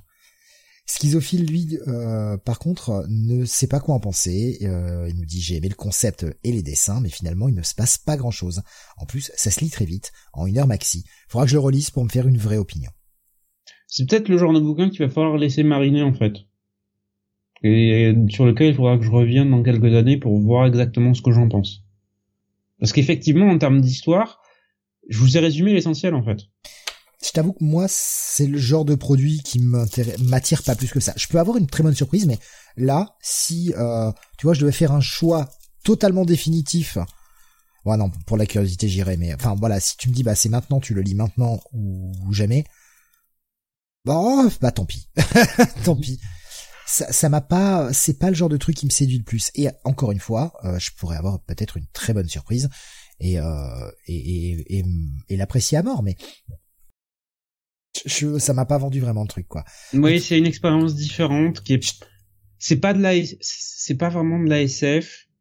C'est pas vraiment un récit biographique. C'est pas, c'est pas un drame. C'est, euh, je sais pas dans le même, quel genre le classer en fait. Je t'a- je t'avoue que honnêtement, euh, moi de tous les titres sortis là sur le nouveau label de, de Karen Berger chez Dark Horse, il y en a pas beaucoup que je vais retenir. hein. Ouais. Je, je trouve, alors d'un point de vue personnel encore une fois, et comme comme tous les avis que j'aimais, hein, ce ne sont que mes avis, je trouve que c'est plutôt un échec en fait. Bah, déjà, je sais pas quel, mais je sais pas quel public il visait, mais euh, Hmm. des, des vieux Yep. déçus de Vertigo, Ouais. bah pff, pas vraiment en fait. Enfin des vieux déçus de la disparition de Vertigo, voilà, ce sera plus plus compréhensible comme ça. Mais pas vraiment en fait. Enfin je Ouais, Bah, les on a auteurs se beaucoup sont sûrement fait parlé- plaisir, mais bon. on a beaucoup parlé de la fin de Vertigo en fait euh, parce qu'en plus ça commençait nous on commençait en fait les émissions au moment où Vertigo était sur la sur la fin en fait. Ouais, bon, on a annoncé la mort de Vertigo pendant 5 ans avant que ça se termine vraiment, mais. C'est ça. Et pourquoi on a annoncé la mort, c'est parce que toutes les innovations en fait que Karen Berger, ses équipes et les auteurs ont amené dans les années 90 ont été assimilées en fait par le marché et par toutes les autres maisons d'édition. Ce qui fait qu'en fait, ben la créativité, la recherche de talent et la, la publication d'autres genres en fait que simplement du super-héros, ben en fait on trouve ça partout maintenant. Il n'y a, a, pas un ton vertigo original qui subsistait à ce moment-là si je voulais aller lire autre chose que du Marvel et du DC, je peux le faire, c'est pas c'est pas un souci maintenant. Il y avait des trucs chez des ultra indés ou voire carrément en underground, mais mhm. justement c'était très peu accessible au grand public. Là, euh, c'est certes c'était de l'indé avec euh, l'arrivée euh, justement d'un Dark Horse, d'un Image et puis d'autres boîtes d'édition derrière qui ont pu avoir ce ton euh, très de, de, de, liberté totale créative euh, qu'avait euh, qu'avait Vertigo et pouvoir la, le proposer aussi à un plus large public. Mhm. Donc Vertigo perdait un peu effectivement de, de son originalité. Le deuxième coup de poignard, c'est quand DC a décidé de ramener dans son giron et dans l'univers euh, DC mhm. les personnages qui avaient été originellement créés. Donc les Swamp Thing, les Animal Man, tout ça qui... Bon, même si Animal Man a été déjà plus ou moins revenu dans l'univers DC, mais voilà, je veux dire, euh, avec avec le Rebirth, c'est bah tant pis, a plus Hellblazer, euh, a, a plus euh, Swamp Thing, a plus tout ça, quoi. Tu veux dire New tout J'ai dit quoi? Euh, Rebirth. Oh pardon, bah oui, oui, New 52. Je, c'est vraiment ça que je pensais en plus, et tu vois, ça m'a langue a Donc, euh, passé 2011, excusez-moi, passé 2011, euh, oh ma voix se libère, c'est mieux. Euh, passé 2011, euh, il y avait un deuxième coup de poignard euh, dans le cœur de Vertigo. Ils ont essayé de vivoter tant qu'ils ont pu, mais à un moment, enfin, je veux dire, les gens n'attendaient qu'une chose, que ça claque en fait, qu'on arrête d'essayer de réanimer le cadavre, parce qu'on voyait bien que c'était le truc qui était en sursis, quoi. Oui, et Gray attire l'attention sur un autre point, c'est que DC a aussi modifié les conditions de contrat qui étaient offertes aux auteurs. Je, me souviens que c'était au milieu des années 2000 où en fait ils avaient réduit les droits euh, qui étaient accordés aux auteurs sur leur création, les royalties, ce genre de trucs. Et au fond, ça venait, ça devenait beaucoup plus intéressant pour eux d'aller ailleurs que d'aller chez Vertigo. Parce que effectivement, quand tu crées un bouquin, ben à un moment, il y a un échange qui se faisait avec Vertigo. Nous, on vous offre une visibilité plus grande, mais vous n'avez pas les mêmes conditions que chez Image ou ailleurs. Et si ces conditions étaient plus dégradées à, partir de là, ben, je pense que pas mal d'auteurs ont fait leur calcul et se sont dit, ouais, mais en fait, même en allant chez Image, certes, j'aurais pas la même exposition, mais j'aurais euh, plus de chances d'exister, en fait. Ok. On va, bah justement, parce que le, titre d'après est dans cette vague vertigo, donc mhm. c'est quand même un bon moyen, enfin, c'est un sujet qui, qui lie un peu les deux. On va en conclure sur ce et puis on va avancer pour quand même finir cette émission. Euh, parce qu'il nous reste encore quelques petits trucs à aborder. Euh, mhm. Au final, je sais c'est c'est un peu dur parce que tu n'es pas complètement sûr de ton avis, mais à, l'heure actuelle, et ton jugement peut être révisé, je veux dire, on a les tops chaque année, etc. Quelle euh, note, si on peut dire ça comme ça, quelle appréciation tu donnerais à Semence Je dirais à tester. Parce que, oui, certes, ça n'a pas fonctionné pour l'instant avec moi mais c'est tellement atypique en fait comme euh, comme bouquin, tellement original. Ça, c'est clair que c'est pas une histoire que vous lirez tous les jours. Qu'il faut en faire l'expérience soi-même pour se faire un avis. Voilà. Et euh, je, je conseillerais au moins d'aller euh, d'aller le tester pour pouvoir. Alors c'est pas donné parce que c'est 20 euros le bouquin, mais bon c'est une bonne édition de la part de, de, Futuropolis, de Futuropolis parce que le, voilà, le bouquin en général sont très bien édités. Mais ouais, c'est pour moi ça serait à tester. Gray nous dit c'est on dirait plus du franco-belge en fait, c'est pas du comics. Hmm. Justement, on va rester sur cette ambiance vertigo avec euh, chez Urban la sortie de Sandman du Dreaming, tome 1. Alors pourquoi vertigo? Oui, c'est publié chez DC maintenant, mais bon, Sandman quoi. Bah ouais, Sandman, donc qui était dans, qui s'inscrit dans l'initiative euh, Sandman Universe qui avait été lancée en 2020, 2019-2020 si ma mémoire est bonne ou Neil Gaiman pour euh, encore une fois essayer de filer un coup de main à DC, il avait dit bah écoutez je vais vous donner quelques idées pour s'inscrire dans l'univers de Sandman et dans tous ces concepts que j'ai posés il y a 30 ans. Je crée des nouvelles équipes et vous vous éditez. Voilà. Et euh, ça va, ça va vous permettre de relancer un peu la, la machine. L'une des séries portant étendard était évidemment The Dreaming, euh, qui se situe évidemment dans l'univers du rêve, avec un auteur, voilà, qui euh, qui est la raison pour la l'une des raisons pour lesquelles je suis allé voir euh, aller voir ce tome, à savoir Simon Spurrier au scénario et Bill Keith Everly au dessin. Évidemment, avec Simon Spurrier au scénario, j'étais obligé d'y aller. Fait euh, des lustres maintenant qu'on chante ses louanges. Et c'est quand même un auteur qui, sur euh, un univers comme celui de Sandman, bah, il est à la maison, quoi. C'est l'univers qui lui offre euh, toutes les clés, toutes les possibilités à explorer, euh, toutes les idées les plus folles peuvent s'inscrire dans, dans cet univers. Donc évidemment, il peut se lâcher. Et il part d'une idée assez simple qui va en fait faire boule de neige euh, au fur et à mesure que l'histoire avance. À savoir qu'on commence le récit alors que bah, le nouveau Sandman, je l'appelle encore le nouveau Sandman. C'est le, voilà, Sandman qui apparaît à la fin de la, première série de Neil disparaît pour des raisons qui ne sont pas expliquées au début de la série. Et son absence, comme ça a pu être le cas auparavant, entraîne la déliquescence, la désintégration lente mais inexorable du monde du rêve en fait. Et euh, on voit le fait que en son absence, cette déliquescence va apporter nombre de changements, va abaisser les barrières de défense du monde du rêve face, bah, par exemple, aux dimensions infernales, à l'enfer, aux démons, et qu'il est sur le point de se faire envahir. Et à partir de là, les différents personnages qui peuplent en fait le monde du rêve vont avoir une réaction plus ou moins différente selon euh, selon leur rôle en fait certains vont essayer bah, de continuer à jouer le rôle que jouait euh, que jouait Sandman, de maintenir en fait l'illusion, et d'autres vont prendre des décisions radicales pour combler l'absence, quitte à faire appel à euh, mauvais remède, on va dire. Et autour de ça, en fait, on a un nouveau personnage qui est créé par euh, par Simon Spurrier, qui est le personnage de Dora, qui est un mystère au début de la série puisque elle a la capacité de se déplacer dans le monde du rêve librement.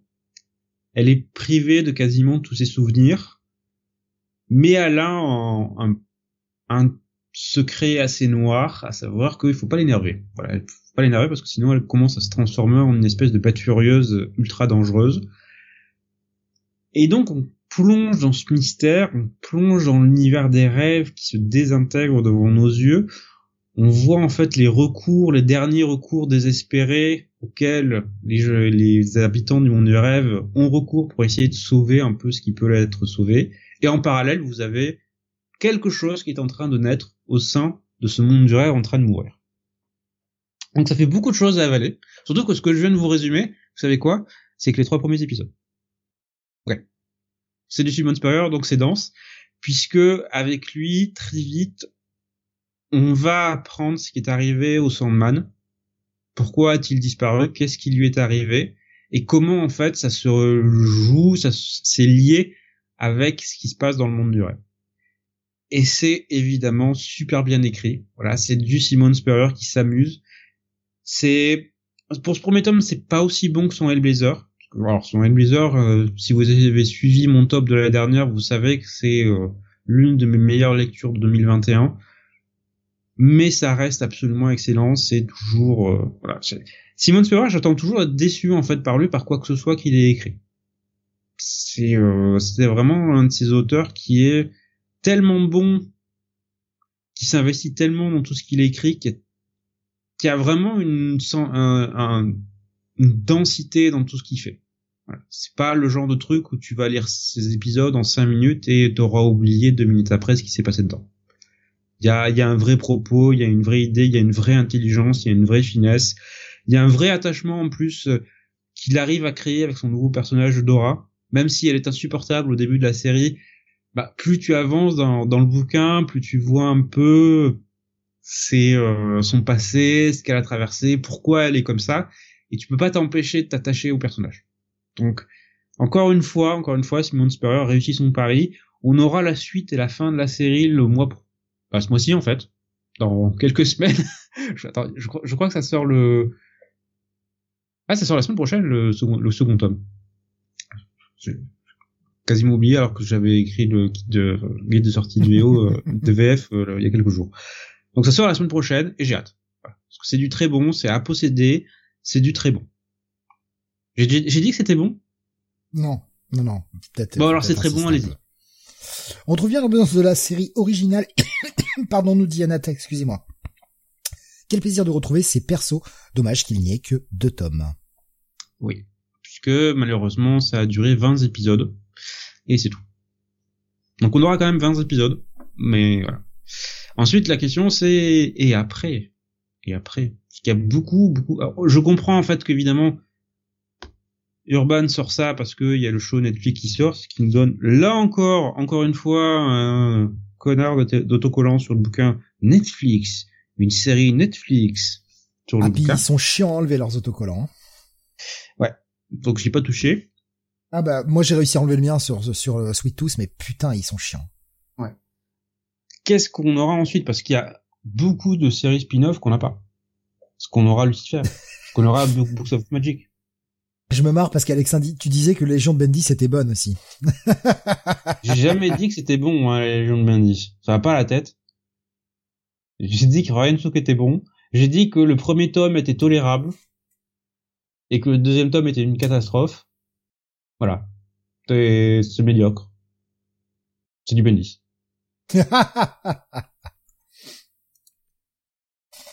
Euh, donc à posséder ce à posséder. Dreaming, euh, pas besoin d'avoir lu la série Dreaming précédente évidemment. Ah. Alors pas la série originale, pas la peine de dire de, de regarder la télé, la série télé Dream On. Je sais que tu y as pensé, Steve. Non, non, non, non, non, je parlais vraiment de la série Vertigo. Oui, oui, la série originale. Ah oui, non, mais j'étais, ah non, j'étais euh, sérieux pour une fois. Je suis désolé, j'étais sérieux. Pas aussi, je, pas la peine aussi de lire la série originale Sandman même si j'aurais tendance à la conseiller quand même. Alors déjà, conseiller de base, c'est très bien, ça mal. Mais parce qu'aussi ça permet de comprendre certaines références. Parce que Simon Spurrier va chercher des personnages parfois un peu obscurs qui viennent de la première série. D'accord. Bon voilà, c'était. Je sais que c'est. Euh, je sais que c'est une question que qui va revenir beaucoup, donc euh, autant l'adresser maintenant. Mhm. mais si vous avez aucune connaissance sur Sandman, vous pouvez quand même y aller.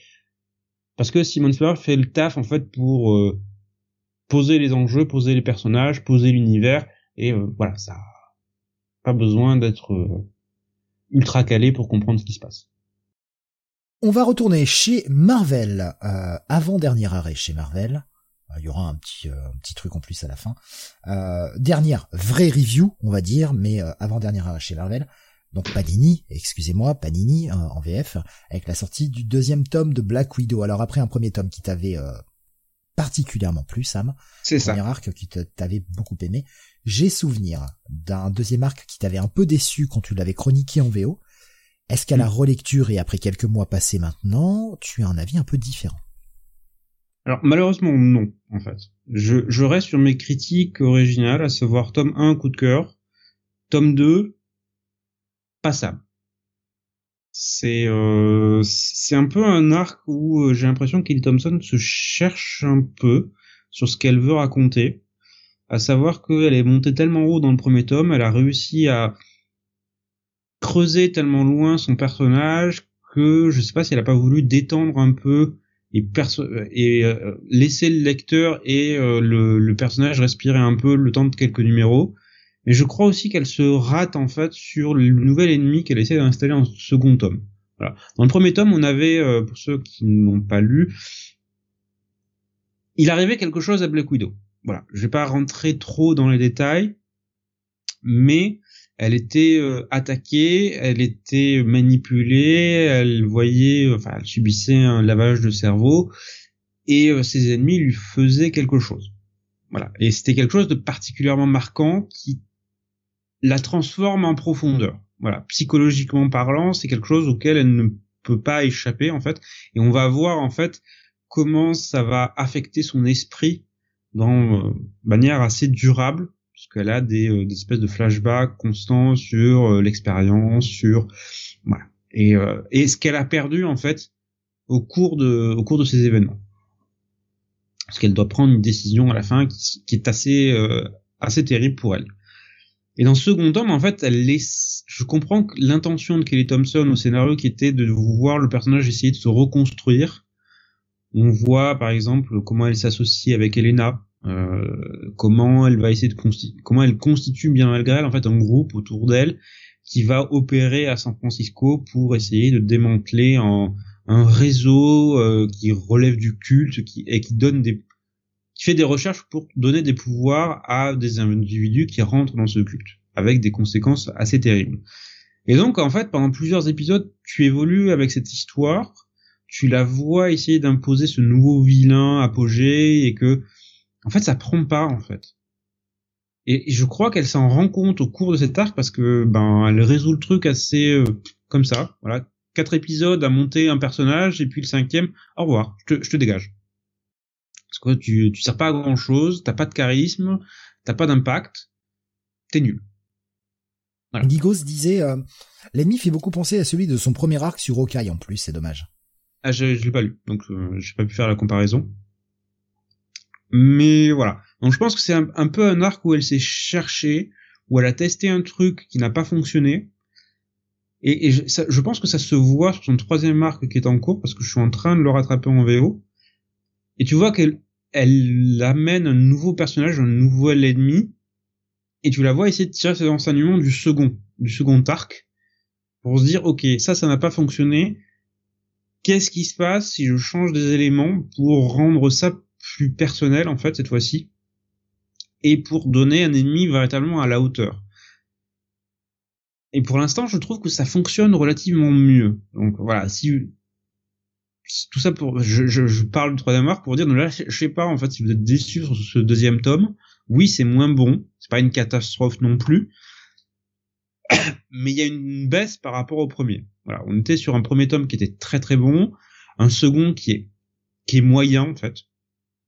Pas, c'est pas mauvais, c'est pas bien non plus, c'est c'est juste un peu quelconque sur euh, la plupart des sur l'histoire et ça remonte voilà, c'est en train de remonter aux États-Unis en ce moment. Faut juste euh, faut juste passer le deuxième tome. D'accord, ouais, ça me moi ça me vend pas du rêve. Hein. Je sais, mais essayez de lire le premier arc quand même. Anatak nous dit bientôt le pack tome 1 et 2 pour 20 euros la série Black Widow. Mm Ben, c'est une bonne une bonne occasion, allez-y. Mm. Euh, donc plutôt à lire que à posséder pour ce second. À lire, oui. Bah, c'est à lire correct. C'est pas, pas extraordinaire, mais c'est correct. On arrive sur le dernier titre vraiment reviewé euh, de cette émission euh, et le dernier titre urbain. Et vous connaissez déjà nos notes si vous avez été un tout petit peu attentif. Ça n'a pas changé, je vous rassure. le Nightwing, tome 1. Oh bordel. Oh bordel. Ah, on l'attendait celui-là. La reprise du titre. Par monsieur Tom Taylor. Bah, je vais te laisser t'en parler parce que, en parler puisque tu vois, tu as subi, en fait, pendant plusieurs années, l'ancienne mouture de Nightwing. Vas-y, bah moi tu sais, je donne mon, enfin je donne mon avis sur les titres chaque semaine euh, et euh, de toute façon c'est une série que je continue de chroniquer donc euh, comme tu, je, je suis pas sûr que tu avais été au bout de, de la review, enfin euh, je sais pas si tu avais pu chroniquer l'ensemble de, des épisodes qui sont contenus dans ce tome-là. Si, oui, c'est le premier arc, euh, donc oui, j'étais allé au bout. Parce que euh, j'avais j'avais arrêté au moment de Fear State, tu sais. Ah oui, d'accord, ouais. Donc c'était juste après. Ben, monsieur, monsieur Dick est de retour. Oh ah. Le vrai. Il a oublié, il a, il a laissé tomber le R, il est revenu au D. Il euh, y a Gigos qui nous dit vrai coup de cœur, ce Nightwing. Euh, Gray nous dit euh, Nightwing encore meilleur que la série Grayson que j'adorais déjà. Mhm. Donc, reprise de la série par Tom Taylor et Bruno Redondo, qui ben, nous font un bon gros retour aux bases pour le personnage de Dick Grayson et de Nightwing dans tous les sens du terme, que ce soit en termes d'histoire, de personnages, de thème, de tout en fait, puisqu'on voit On voit Richard euh, se réinstaller à Blue Daven, euh, renouer avec euh, Barbara Gordon, avec le reste de la Bat Family, et après ce qui lui est arrivé ces dernières années, se dire ok, je fais quoi maintenant? Surtout que dans le premier épisode, il va recevoir quelque chose d'Alfred. Oui, parce qu'on rappelle qu'Alfred est mort. Voilà. Voilà. Non mais, la, non mais la douleur, la douleur n'est pas partie. Hein. Oui, Alfred est mort. Tom Taylor, lui, lui rend véritablement hommage. Il ne cherche pas un nouveau, euh, un nouveau, concierge pour, euh, pour Dick.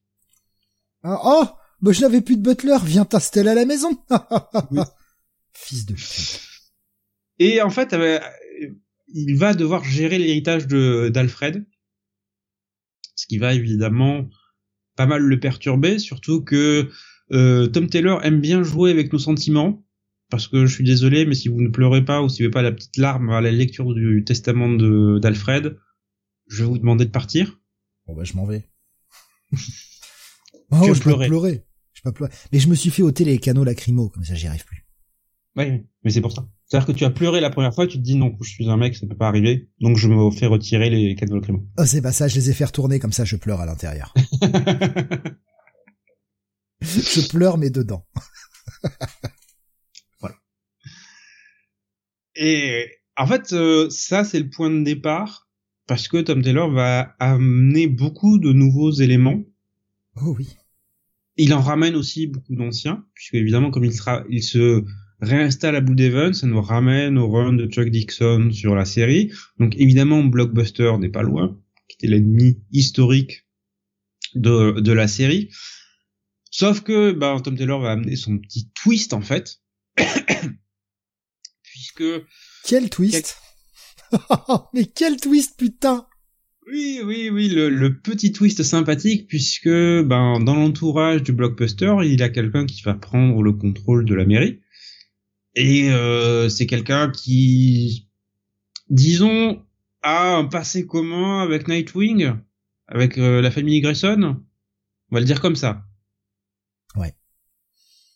Euh, mais il y a pas que ça qui est ramené. Il y a Barbara.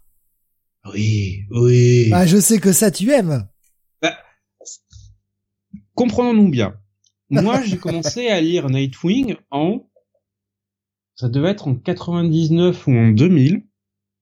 Je m'en souviens bien parce que les premiers épisodes que j'ai lus, c'était aux alentours de l'épisode 30, 26-30 en fait. J'étais tombé sur un TPB dans mon euh, dans mon comic shop qui était les épisodes de Nightwing euh, période euh, on devait arriver à No Man's Land en fait. Et déjà à l'époque, Chuck Dixon, il nous a guiché avec la relation Dick Grayson, Barbara Gordon. Voilà. C'était oui, on peut pas être ensemble, mais on se fait des bisous quand même, mais on peut pas être ensemble, mais vas-y que je te que, que je te parle paluche le les, les molaires de, du fond, mais non, mais si, mais non, mais si. Donc moi, ça fait 20 ans, 20 ans que je vis avec le oui mais non, mais oui mais non. mais oui. Mais non, mais oui. Et puis à nouveau non mais si quand même. Mais passons la nuit ensemble. Mais on n'est pas ensemble et je te déteste. Ouais, ça, ça changeait un peu. Ils étaient jeunes, insouciants. Ça, ça, ça, pèse un peu sur le système parce qu'au bout d'un moment, tu te rends compte que les scénaristes se foutent un peu de ta gueule. Ils ont compris qu'ils ont une ficelle et que ce soit la série Bad Girl ou Nightwing, en fait, ils tirent dessus. Bonjour, je ramène Nightwing, je ramène Batgirl, et oui, ils se font des palouches, mais ils sont pas ensemble. Pendant trois épisodes. Et puis je te le ramène trois épisodes plus loin. Pendant 20 ans. Ah, bah après, il, était, il était pas en reste, hein, le père Dick. Il avait quand même Starfire, euh... ça va. Et pas qu'elle. Oui, il y, a beaucoup de gens qui sont passés dans Nightwing au fil des années. Mais moi, c'était ça. notre rétro-review récente hein, de euh, Nightwing Untressed, la mini-série. Oui, bah, écoute. Eric Grayson a déroulé du câble aussi, nous dit Alexa. meilleure période, Eric. Hein. Allez-y, hein, meilleure période, Grayson. non, mais tu dis ça parce que tu veux qu'on souffre avec toi, Steve. C'est un peu vrai. je ne vais pas. Il a tenu, monsieur. Deux ans. Hein. Le run de Jurgens, j'ai bien aimé, nous dit, euh, nous dit Gray. Il y a tous des malades. Jurgens, il a, il a, il a, il a meublé tant qu'il a pu, quoi. Parce que franchement, ça racontait pas grand chose. Il y avait déjà, euh, souvent, 4-5 pages de l'épisode qui te représentaient la situation de « Oh là là, j'ai perdu la mémoire Il y a de nouveau Nightwing dans la ville !» Putain Mais sur chaque épisode, le mec, il te refaisait le coup, quoi. Bon, il y a pas de page de récap. Bon, attends, je meuble. Comme ça, je peux faire un arc en 6 parce que j'avais une idée pour un arc en 2. J'adore Jurgens, hein, franchement, mais euh, mais bon. Bah, euh, le problème, c'est qu'on avait une situation que les scénaristes ne voulaient pas gérer. Ben ils ne l'avaient pas initié, ça avait été imposé par le staff édito. Parce que Et je pense qu'ils ont passé deux ans à leur dire c'est de la merde votre idée. C'était très con, quoi. C'est très con. Et pendant deux ans, ils ont tout fait pour s'en débarrasser. Et au bout de deux ans, ils se disent, OK, on va arrêter. Voilà. Donc là, on revient aux fondamentaux. Et c'est pas tout, puisque effectivement, on a Barbara, on a une très bonne apparition de, de Tim dans le, dans le bouquin, ce qui nous ramène à leur relation. Et on a en plus un tueur en série qui s'attaque aux personnes euh, appauvries de Blue Devon. Bon, bah, je vois que Sam ne cite pas le meilleur. L'arrivée du chien. Bitewing. Mais c'est la meilleure chose de ce run. Oui, très mimi, je sais. Mais il est trop mignon. Elle. Elle est trop. D'ailleurs, elle est trop mignonne. Mais c'est, enfin non, franchement, c'est vraiment bien écrit. Ce premier arc est vraiment excellent. Oui, ça pose un bon canevas général. Tu sens qu'il y, y, y a, de la matière, voilà, de la matière. Et c'est là que le bas blesse. Parce que malheureusement, la série va s'encouffrer derrière dans Fear State. Et pour le moment, on peine à revenir sur ces intrigues qui sont posées au départ. C'est un peu dommage. Moi, j'aime toujours autant, honnêtement. Mais je, sais que Jonathan, qui aime beaucoup, euh, bah, ça commence à l'emmerder que bah, on n'avance pas des masses sur ce qui nous a été posé dans ce premier arc. Et je d'un côté, je le comprends. Je comprends parce que j'aimerais aussi, euh, je veux dire, la situation qui est vraiment posée à la fin de ce premier arc est vraiment cool. Il y a des twists de partout. On a envie que ça avance un peu là-dessus et pour moi, l'histoire est plus ou moins en pause, quoi. On se tape Fear State, derrière, on fait un numéro spécial. Vous le découvrirez, je vais pas vous révéler le truc, mais euh, qui fonctionne très bien, qui a un bon retour à Blue Devon. Là maintenant, on est euh, dans un crossover. Alors c'est juste l'histoire de deux épisodes, mais il y a un tout petit crossover avec Superman Son of Kal-El. Euh, et ensuite, on va avoir un crossover avec Flash. Et pendant ce temps-là, l'histoire générale, elle avance pas, quoi. Moi, ce que j'ai peur, et, on en a parlé avec Jonathan, en fait, ce qu'on a peur, c'est que le mec soit débarqué du titre avant qu'il ait le temps de finir son histoire, ou qu'il nous torche ça en deux épisodes parce qu'il sait qu'il doit se barrer. Et là, le mec a le potentiel de nous faire un run long, intéressant, avec vraiment beaucoup d'idées. Vous le verrez hein, vraiment à la lecture de ce premier arc, il y a vraiment beaucoup d'idées, beaucoup de choses qui sont posées. Si c'est pour nous saborder le truc, parce que le mec on lui dit bon bah t'as quatre épisodes pour finir et barre-toi, ça va vraiment faire chier. Mm. Non, ça me fait un peu peur parce que j'ai pas rattrapé mon retard sur Nightwing, mais la, euh, série reste bien. Je veux dire, le thème. Mhm. Si tu aimes l'ambiance, en fait. Oui. Si tu aimes l'ambiance du titre, tu seras à la maison. Le problème, c'est que l'histoire générale là n'a pas avancé. Oui, bah c'est Taylor qui nous fait du Taylor. C'est ça le gros problème du truc. C'est vraiment le gros gros gros problème du truc. Euh, moi, j'aime beaucoup l'ambiance qu'il a donnée. Euh, alors parce que bah, ça fait partie de mes super héros préférés aussi, mais J'aime cette ambiance Daredevil qu'il a donné euh, avec un, blockbuster qui, qui est un Kingpin euh, qui dit pas son nom. Hein. Euh, je, je, retrouve cette même ambiance de Daredevil en plus lumineux, mais cette même ambiance de Daredevil quoi. Et en plus, oui, il y a beaucoup de Daredevil. Et, ce qui m'y fait penser un peu plus, c'est que là, du coup, on a une véritable utilisation du personnage, enfin de la de l'identité de Dick Grayson. Tout comme Matt Murdock a l'utilisation de son identité euh, mmh. civile, quoi. Mais ouais, vraiment, la série est super bonne. Et euh... Oui, il marie bien passé avec, comme je dis, les reprises des éléments de, de la série des années 90. Donc, on va dire une vision historique de la série, tout en amenant beaucoup de nouveaux points d'intrigue qui permettent à la série de trouver une identité moderne claire. Non, vraiment, euh, j'espère vraiment que le run va durer. On verra si au, sortir de la prochaine crise. C'est ça le problème aussi, c'est qu'il y a cette épée euh, qui est au-dessus de nos têtes. Euh, on va pas, on va rien vous dévoiler, n'ayez crainte hein, pour le lecteur VF, mais il y a une prochaine crise qui arrive. Est-ce que ça va pas chambouler tout ça? Est-ce que ça va pas faire partir Tom Taylor vers d'autres projets et abandonner la série? Et c'est ce qui m'emmerde. Hmm. Mais non, vraiment, ce premier tome en tout cas, c'est un véritable à posséder quoi. Et vous pouvez, alors c'est mieux de connaître un peu le personnage de Nightwing et connaître un peu son univers, c'est certain. Mais franchement, c'est un très bon point d'entrée. Oui, c'est vraiment conçu comme tel. Là, là, je cite en fait la série des années 90 parce que j'en ai lu une bonne partie. Donc j'ai vu en fait les références. J'ai vu euh, sur quoi il s'appuyait pour euh, pour construire et pour ramener certaines choses. Mais si vous ne l'avez pas vu, en fait, bah, vous serez pas perdu en fait. C'est pas grave. Ah, c'est non, c'est franchement vous pouvez vous pouvez vraiment y aller. Hein. Faites-nous confiance. Vous pouvez euh, vous pouvez vraiment prendre le truc. Et puis c'est beau, putain. ouais, Bruno Redondo, putain. Là, là, il était déjà très bon en fait sur Suicide Squad Renegades euh, l'année dernière. Mais alors là, ouf. Bonjour. Hein.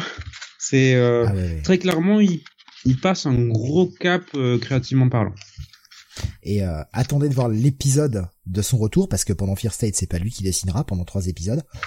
Quand vous verrez l'épisode 90, vous comprendrez pourquoi il a pris une petite pause. Mhm. C'est ouais, je, crois que c'est ça, c'est le 90, euh, si je dis pas de bêtises. Mais le mec s'est arraché sur l'épisode. Putain la vache, est vraiment beau. Putain. Mhm. Bon, et citons aussi la colorisation d'Adriano Lucas parce que oui, très très réussi. Euh, colorisation que je préfère bien plus à Monsieur Thomas Moret. voilà, je lui mets un petit coup de, un petit coup de pied en passant. Allez, tiens, prends ça dans les dents.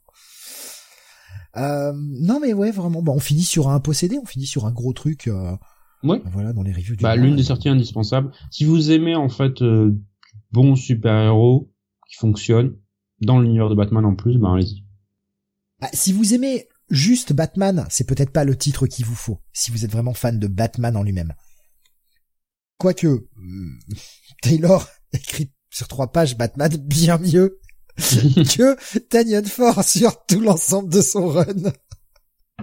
Pardon. Il y a de ça, oui. Euh, de. Mais Batman, et voilà, passe juste en coup Donc, si vraiment vous êtes fan de Batman en lui-même, c'est pas le titre qu'il vous faut. Si vous aimez l'univers Bat Family, des quatre titres qu'on vous a présentés concernant l'univers de Batman ce soir, c'est le plus indispensable. Pas selon moi. Je dirais oui, Nightwing en premier, Joker, hum. Robin, qui est très sympa. Ah, ah, moi je parle juste de, de ceux qu'on a parlé non, de ce soir. Comics avant Ah, moi je mettrais, tu vois, Nightwing. Je mettrais même Batman Impostor en, Impostor, pardon, en deuxième. Mhm. euh, ensuite Joker et enfin Detective Comics. Et ce qui veut pas dire que Detective Comics c'est pas bon, hein, encore une fois. Hein, non, non. Mais le niveau général est relativement bon en fait. Et Robin est très très bien. Putain, Robin c'est cool. Et on en parlera lors de la prochaine émission parce que le tome 1 sort euh, fin fin mars. Joker, vous arrachez la cover, nous dit Alexin. Va falloir se lever tôt quand même, parce que les hardcovers comme ça, pour les arracher, va, falloir y aller. Ouais, et vous touchez pas mon hardcover, espèce de... Espèce de dégénéré, c'est ça que t'allais dire C'est ça, oui. Fais pas de mal à mes bouquins, mon méo. On touche pas du Quietly, bah on les arrache et puis on vous les donne les covers. Passez dans votre rayon, arracher les covers. Euh... Mes crayons. Putain, carrément, mes crayons. Putain. on y va fort. mais on ne menace pas mes bouquins, non. On parlait de hardcover et justement, on va finir avec ça, un petit point rapide sur cette nouvelle collection que vient de lancer, enfin nouvelle collection, nouvelle collection à bas prix que vient de lancer euh, Panini pour l'anniversaire Spider-Man. C'est, euh, bah, comme je disais, une collection à bas prix. Les tomes sont à 6,99 parce que c'est du putain de hardcover. Faites chier avec ça, putain. Putain, ça, c'est des trucs qu'il faut sortir en souple à un euro de moins, quoi. Mais bon. Voilà, je, que je les ai vus en magasin tout à l'heure. Euh, franchement, ça a été. Mhm. Euh, bah, quand j'ai vu les trucs, euh, enfin, quand je les ai vus chroniquer, quand tu les avais mis sur le site, je me suis dit ah ça peut être cool. J'ai vu les bouquins, j'ai vu que c'était du hardcover, j'ai fait oh putain ils font chier, ils font chier, franchement. Cap nous dit j'ai tout lu dans ce qui est proposé en cette collecte. un livre pour le prix d'un panini, c'est malin, nous dit Alex. ah bon, c'est à 6,99€ maintenant les panini? Alors si tu prends avec une boisson, ouais, en boulangerie, ça va être par là, ouais. Ça fait longtemps que je n'ai pas mangé, donc... Euh. le prix du blé, ça, il a augmenté. Euh, on va on va vite parler un petit peu de, de ces tomes. Il y en a euh, merde, je sais plus combien 10. Il y en a 10. Ouais, ouais 10.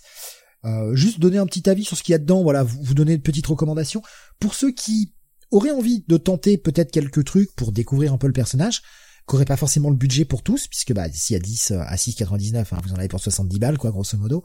Donc tout le monde n'a pas forcément le budget. Ça fait pas mal de lecture, attention. Et euh, franchement, pour moi, il y a rien à jeter clairement euh, là-dedans. Il y a des Euh, à jeter purement, non. Il y a des trucs moins bons que d'autres par contre. On est d'accord. Pour moi, il y a je- un truc complètement dispensable à l'intérieur. Ouais, mais dispensable, ça va pas dire à jeter, Sam. J'ai essayé de le relire. mauvais, quoi. Enfin, je parle de l'arc de Paul Jenkins et Humberto Ramos. J'ai essayé de le relire, parce que ça faisait 20 ans que je l'ai pas relu. Je crois que j'ai calé l'épisode 2 ou l'épisode 3, il se passe rien, en fait, dedans. Bon, on- va les C'est c'est. Peter qui pleurniche pendant trois épisodes, et puis euh, il se bastonne avec euh, Norman de temps en temps. Ah, c'est lequel ça? Euh, C'est quoi? C'est le cauchemar, c'est ça? Ouais. Ouais, c'est le, le, le tome 8, ouais. Euh, qui contient donc les euh, Peter Parker, Spider-Man, hein, la série de 99, 44 à 47. Euh, ils sont pas tous égaux en termes de taille aussi. hein, Il y a des volumes qui sont un peu plus gros que d'autres. Euh, Mm. on, va, on va les faire très vite dans l'ordre. hein. Le tome 1, on a du vieux, on a les Amazing Spider-Man 50 à 56, avec euh, la fameuse cover hein, du, du Spider-Man qui se barre, hein, qui laisse Spider-Man no more. Bon, ça, ça, ça, c'est du vieux. Voilà, pour ceux qui ont envie de, de tenter un peu de, de vieux euh, Spider-Man, c'est très bien. Si vous êtes euh, si vous êtes allergique au vieux Stanley, euh, bon bah celui-là vous l'esquivez. Hein. Au moins celui-ci vous mettrez longtemps à le lire. Il y a du texte partout. Ouais. Euh, Mais je vois, euh, je vois Nick qui me dit euh, Jenkins fait surtout un gros rip-off de King Jock. Oui, oui, très clairement. Parce que je me souviens, je- je- sur le dernier épisode, tu vois la discussion avec Norman et euh, oui, oui, on va comprendre. T'as- aimé King Jock.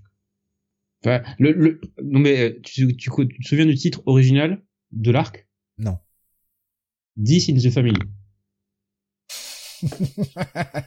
ok, on a, on a compris, euh, on a compris, Paul. Tu, tu essaies de faire un hommage à Batman, on a compris. Et à la relation euh, Batman-Joker. Ça, ça fonctionne pas, mais ok. Pour le deuxième tome, on a du, euh, on a la mort de Gwen Stacy avec les Amazing Spider-Man 96 à 98 et 121 à 123. Alors, ça, mélange un peu de deux périodes, mais vous avez cet arc marquant. Voilà, placer comme ça. Mm. Euh, le 3, c'est la saga du Rédempteur. On est sur du Spectacular Spider-Man 107 à 110 et 134 à 136. Celui-ci, il est assez chargé. Euh, c'est un des plus gros tomes. Fait 176 pages. Euh, c'est du Peter David au scénar. On est dans les années, on est dans les années 80 là, milieu des Mhm. années 80 et franchement ouais c'est vraiment bien ça. Euh, on a la dernière chasse de Craven, bon bah là voilà un classique et on vous renvoie vers notre spécial. Allez hop ça c'est fait pour euh, savoir ce qu'on en a pensé, mais ça reste euh, ça reste un incontournable hein, clairement. Mhm. On a la création de Venom avec euh, le 300, euh, le Amazing Spider-Man 300 pardon et 315 à 317. Celui-ci est quand même assez léger, fait que 128 pages. Hein, et par contre il est au même prix. Bon, 6,99€, euh, ça va. Ouais, euh, alors effectivement, si vraiment vous connaissez pas Spider-Man, vous voulez vous y mettre, ouais. Après, moi, tu vois, celui-là, il- pour moi, il est dans les plus dispensables, quoi. Tu vois, bon, Venom, c'est bon, quoi. Tout le monde connaît et euh, c'est pas non plus euh, absolument génial. Non. On Ça, a, euh, ça a assez mal vieilli, je trouve. ouais, ouais. On a ensuite le tome qui s'appelle Révélation, donc par c'est par Straczynski avec Romita Junior au dessin, c'est pour toi. Euh, les épisodes 36 à 39. Moi, d'ailleurs, j'ai pas compris pourquoi ils avaient pas publié plutôt le premier arc de Straczynski. Je sais pas trop. Euh, c'est un peu bizarre. Ouais, mais euh, comme le tome qui vient d'après, le tome 7 qui s'appelle Apprentissage, qui sont les Ultimate Spider-Man 8 à 13. Pareil, pourquoi commencer à publier par le second arc? Après, je, je j'ai envie de dire, pour une fois, on n'a pas toujours les mêmes arcs qui sont republiés. Parce que le, enfin, les, les débuts, enfin, tu les trouves assez facilement, quoi. En tout cas, surtout les débuts d'Ultimate Spider-Man. Ça a été republié, je sais pas combien de fois. Pour une fois, et on, on nous représentera pas encore une fois les origines, quoi, dans, dans cet Mm. épisode-là. Et s'il y y a aussi un avantage à ça. Bon, le tome 9, euh, le tome 8, pardon, euh, le cauchemar, là, donc c'est celui dont tu parlais de Paul Jenkins. Euh, on arrive de- à la fin, on a la mini-série Spider-Man par Brian Michael Bendis et Sarah Pichelli, où euh, Miles Morales de l'univers Ultimate rencontre enfin Peter Parker. Et puis euh, le dernier, c'est Spider-Verse, écrit par Dan Slott. Qui contient les Amazing Spider-Man 9 à 15 de la série de 2014. Donc il y en a un petit peu pour pour toutes les périodes. C'est ce que je trouve plutôt bien dans cette. alors c'est du c'est de la collection pot pourri, donc on sait ce que ça vaut. c'est bien pour des gens qui s'y connaissent pas trop. Pour nous qui sommes des vieux complétistes, c'est le genre de collection à éviter quoi parce que t'as plein de trucs et en fait t'as rien. Donc euh, bah, en termes de complétiste, on l'a dans le fion quoi. Mais euh... ah, il y a une frise, nous montre Alexa, il y a une frise, putain les bâtards. tu peux pas en prendre. tu ah, peux pas en prendre qu'un ou deux. Hein. Oh, salauds. Mais je les ai pas pris. Franchement, je les ai pas pris. Déjà le fait que ce soit du hardcover, ça m'a fait chier parce que ça prend, je trouve plus de place. Je trouvais que les bouquins étaient pas si épais que ça. Tu vois, bah au même prix, en souple, tu mettais plus de pages dedans. Je sais, hein, je suis chiant, mais euh, voilà. Tu payes aussi le prix de la cover euh, rigide, quoi. Mais c'est un bon pot pourri pour ceux qui voudraient s'y mettre. Il y a de toutes les époques, ce qui fait que si vous voulez pas vous prendre la collection euh, complète, ben vous pouvez prendre la période qui vous intéresse. Vous avez du 60, du 70, du 80, enfin vous en avez de, toutes les décennies. Je trouve que c'est plutôt cool. c'est plutôt bien pensé dans l'ensemble. Mais après, oui, si vous avez jamais rien lu, c'est un c'est une bonne approche. oui, voilà, c'est ça. Mais c'est clairement pas destiné à un public comme nous, quoi. Enfin, c'est pas pour les, les connaisseurs euh, ou les ou les anciens lecteurs qui ont déjà plein de trucs, quoi. Mm-hmm. Il y a de fortes chances que vous ayez déjà plus de la moitié des choses, voire tout. Euh. Je sais plus qui nous disait tout à l'heure. Euh, je remonte le chat parce qu'en plus je l'avais pas sous les yeux. Euh, bah oui, Cap nous disait voilà, j'ai lu tout ce qui est proposé dans cette collecte. Et de toute façon, on est on est plusieurs à avoir déjà tout lu ce qu'il y avait là-dedans, quoi. Mm-hmm. Je confirme. Il y a que le, le Spider-Verse que je suis pas sûr de, je, j'ai pas lu, tu vois. C'est le matos le plus récent. Oui, c'est sympathique, mais pas, pas incroyable. L'édition ressemble fortement à l'OP du printemps des comics à 5,99€ l'unité, autant dire que c'est cheap, nous dit Suro. Ouais, ouais, ouais. Bah, c'est, c'est, c'est ce genre de, de gamme d'entrée pour séduire, euh, des gens, comme les collections urbaines, pas cher. Euh, voilà. Moi, j'ai, enfin, j'aime bien qu'ils proposent ça aussi ça peut attirer, euh, ça peut attirer quelques nouveaux lecteurs. Puis si les bouquins se vendent, ils continueront à en proposer. Euh, Kael les a pris aussi les 10. Hein? Voilà, voilà. Mais euh, c'était histoire de, de, faire un petit point là-dessus quand il y a une petite collection à petit prix comme ça. Je trouve que c'est pas mal d'en parler. Ça peut peut-être donner envie à certains de tester ou de rattraper peut-être un, trou, toi, de combler un trou d'un truc qu'on n'a pas, quoi. Pourquoi pas? Pas de commentaire vaseux sur le fait de combler un trou? Non, j'allais dire si ça vous dérange pas d'avoir qu'un seul morceau de la frise. le, toc, tu sais, le PTSD. Je, pas pense, la je pense que personnellement, la nouvelle collection Urban Nomad qui viennent d'annoncer. Ah, mais putain, voilà ce qu'on aurait dû en, on aurait dû en parler ça tout à l'heure. Bon. Ça oui. Alors, on a gueulé sur le petit format. On, on, on, va le dire, on a gueulé sur le petit format de Something is Killing the Children quand ils l'ont proposé en français pour la première fois. Oui. Mais mais parce que c'était la seule édition disponible. Ça. Là, vous avez le choix de le prendre en édition, on va dire, prestige de luxe, un format euh, propre et joli euh, comme l'a déjà sorti Urban, les trucs qu'ils vont qu'ils ont annoncé, ou le prendre en plus petit format, certes un peu plus cheap, mais avec un prix beaucoup plus gentil aussi. Ah, moi j'aime beaucoup cette enfin cette idée, j'aime beaucoup. Alors bon, ouais, ça sera plus petit. Il va peut-être falloir lire à la loupe. pas que ce soit plus petit, bah, va falloir lire à la loupe, aussi quoi. est plus petit. Il y a, y a des séries, franchement, euh, parce qu'ils ont, euh, y, attends, il y avait quoi déjà euh, Fable? Il y a Fable, Transmet, Watchmen, euh, il va y avoir du Batman. Transmet, il y a des, il y a des pages où il y a quand même des branlets de texte, quoi. Mm euh, on le dit qu'on a nos yeux fatigués. c'est pas pour nous, non. C'est plutôt vraiment pour un public jeune. Mais comme je dis, petit format, mais petit prix, 5,90€ ah, le bouquin. Ah, mais oui. Ah, certains sont un peu plus chers. Voilà. Certains vont être un peu plus chers que 5,90€ de par l'épaisseur, non? Non, je crois qu'ils sont tous à 5,90€. Non ah, j'ai cru voir des prix différents, c'est peut-être moi. Bon, c'est peut-être moi aussi. Mais... Euh, Ils ressortent encore Watchmen, nous dit Alexa, 7 ou 8 fois. Ouais. Ça vise les jeunes aux bons yeux. c'est ça. C'est ça. Quand vous êtes jeune, que vous voulez tenter, ben c'est parfait. Voilà ce que disait Kiel, le gaufrier ou de Watchmen en petit, ça va pas être simple quand même. Après, si ça peut faire découvrir des séries à certains, c'est top. Perso, j'ai déjà tout, donc je fais l'impasse pour l'instant. Ouais, ça va jusqu'à 9,90€. Ah voilà, c'est bien ça. Je, me rappelais bien d'avoir vu des bouquins qui faisaient 400-500 pages à plus cher que 5,90€, quoi. Après, il faudra voir aussi quel est le matos, si ça tient bien au niveau de la colle, tout ça, c'est un peu le, le, problème.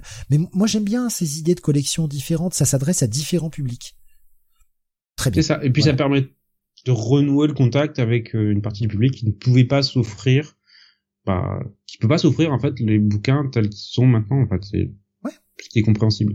Moi, honnêtement, j'avoue que je vais peut-être craquer pour les fables dans cette édition-là. Moi, je les ai pas mm. et bah pourquoi pas quoi. Je regarderai quand même le bouquin, voir si c'est quand même lisible, si c'est pas trop fatigant pour les yeux.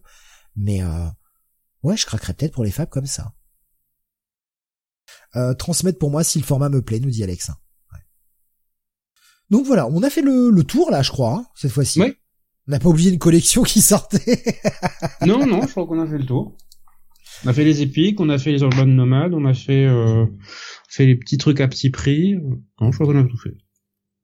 Mais voilà, il y en a, il y en a pour tout coup. Et puis il y a plein d'omnibus qui sortent aussi, voilà. Donc euh, je on va trouve, ouais, mais euh, tu vois, c'est que c'est vrai que on a eu beaucoup d'annonces d'omnibus ces derniers temps et on disait ouais putain euh, c'est vraiment axé sur les grosses bourses, mais là ils sortent pas mal de collections à petit prix. Alors oui, c'est pas le même matos, bien sûr, mais du coup chacun peut trouver par rapport à son porte-monnaie quoi, des trucs à lire. Non, franchement, moi je suis content je suis content, c'est divers. Ouais, t'as tout, le, t'as tout le spectre en fait. Hmm t'as le truc à petit prix, t'as les trucs à 100 euh, balles.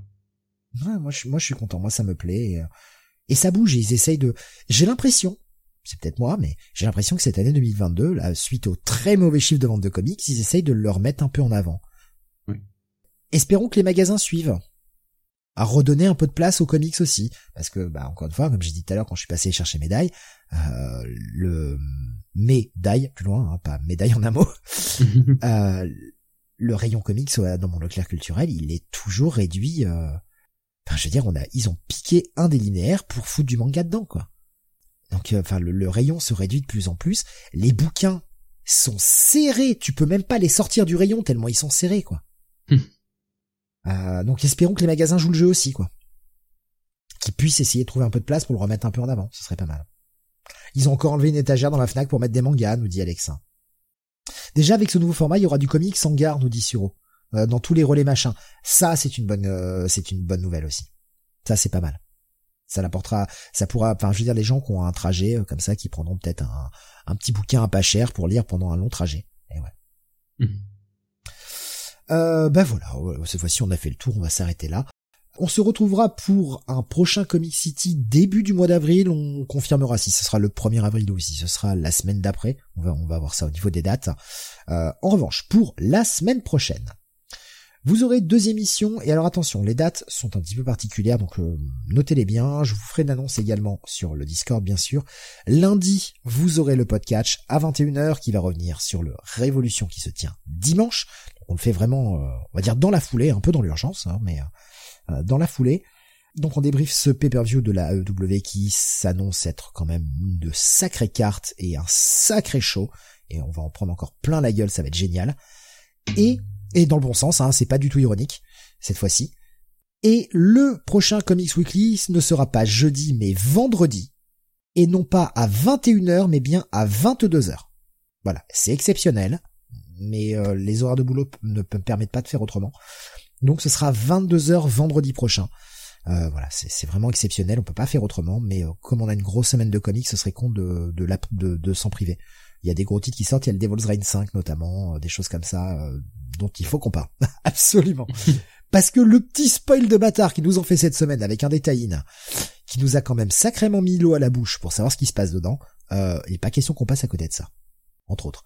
Une rétro review Non, dit Alexandre, rétro review Liefeld en plus. Non, mais il y, aura pas de rétro review la semaine prochaine. Trop de comics qui sortent en ce moment. Euh, les rétro reviews reviendront peut-être en fin du mois, euh, quand le planning va commencer à se desserrer un peu. Euh, voilà pour le programme de la semaine prochaine, et puis on vous annoncera la suite, et eh bien les prochaines fois. Merci de nous avoir suivis.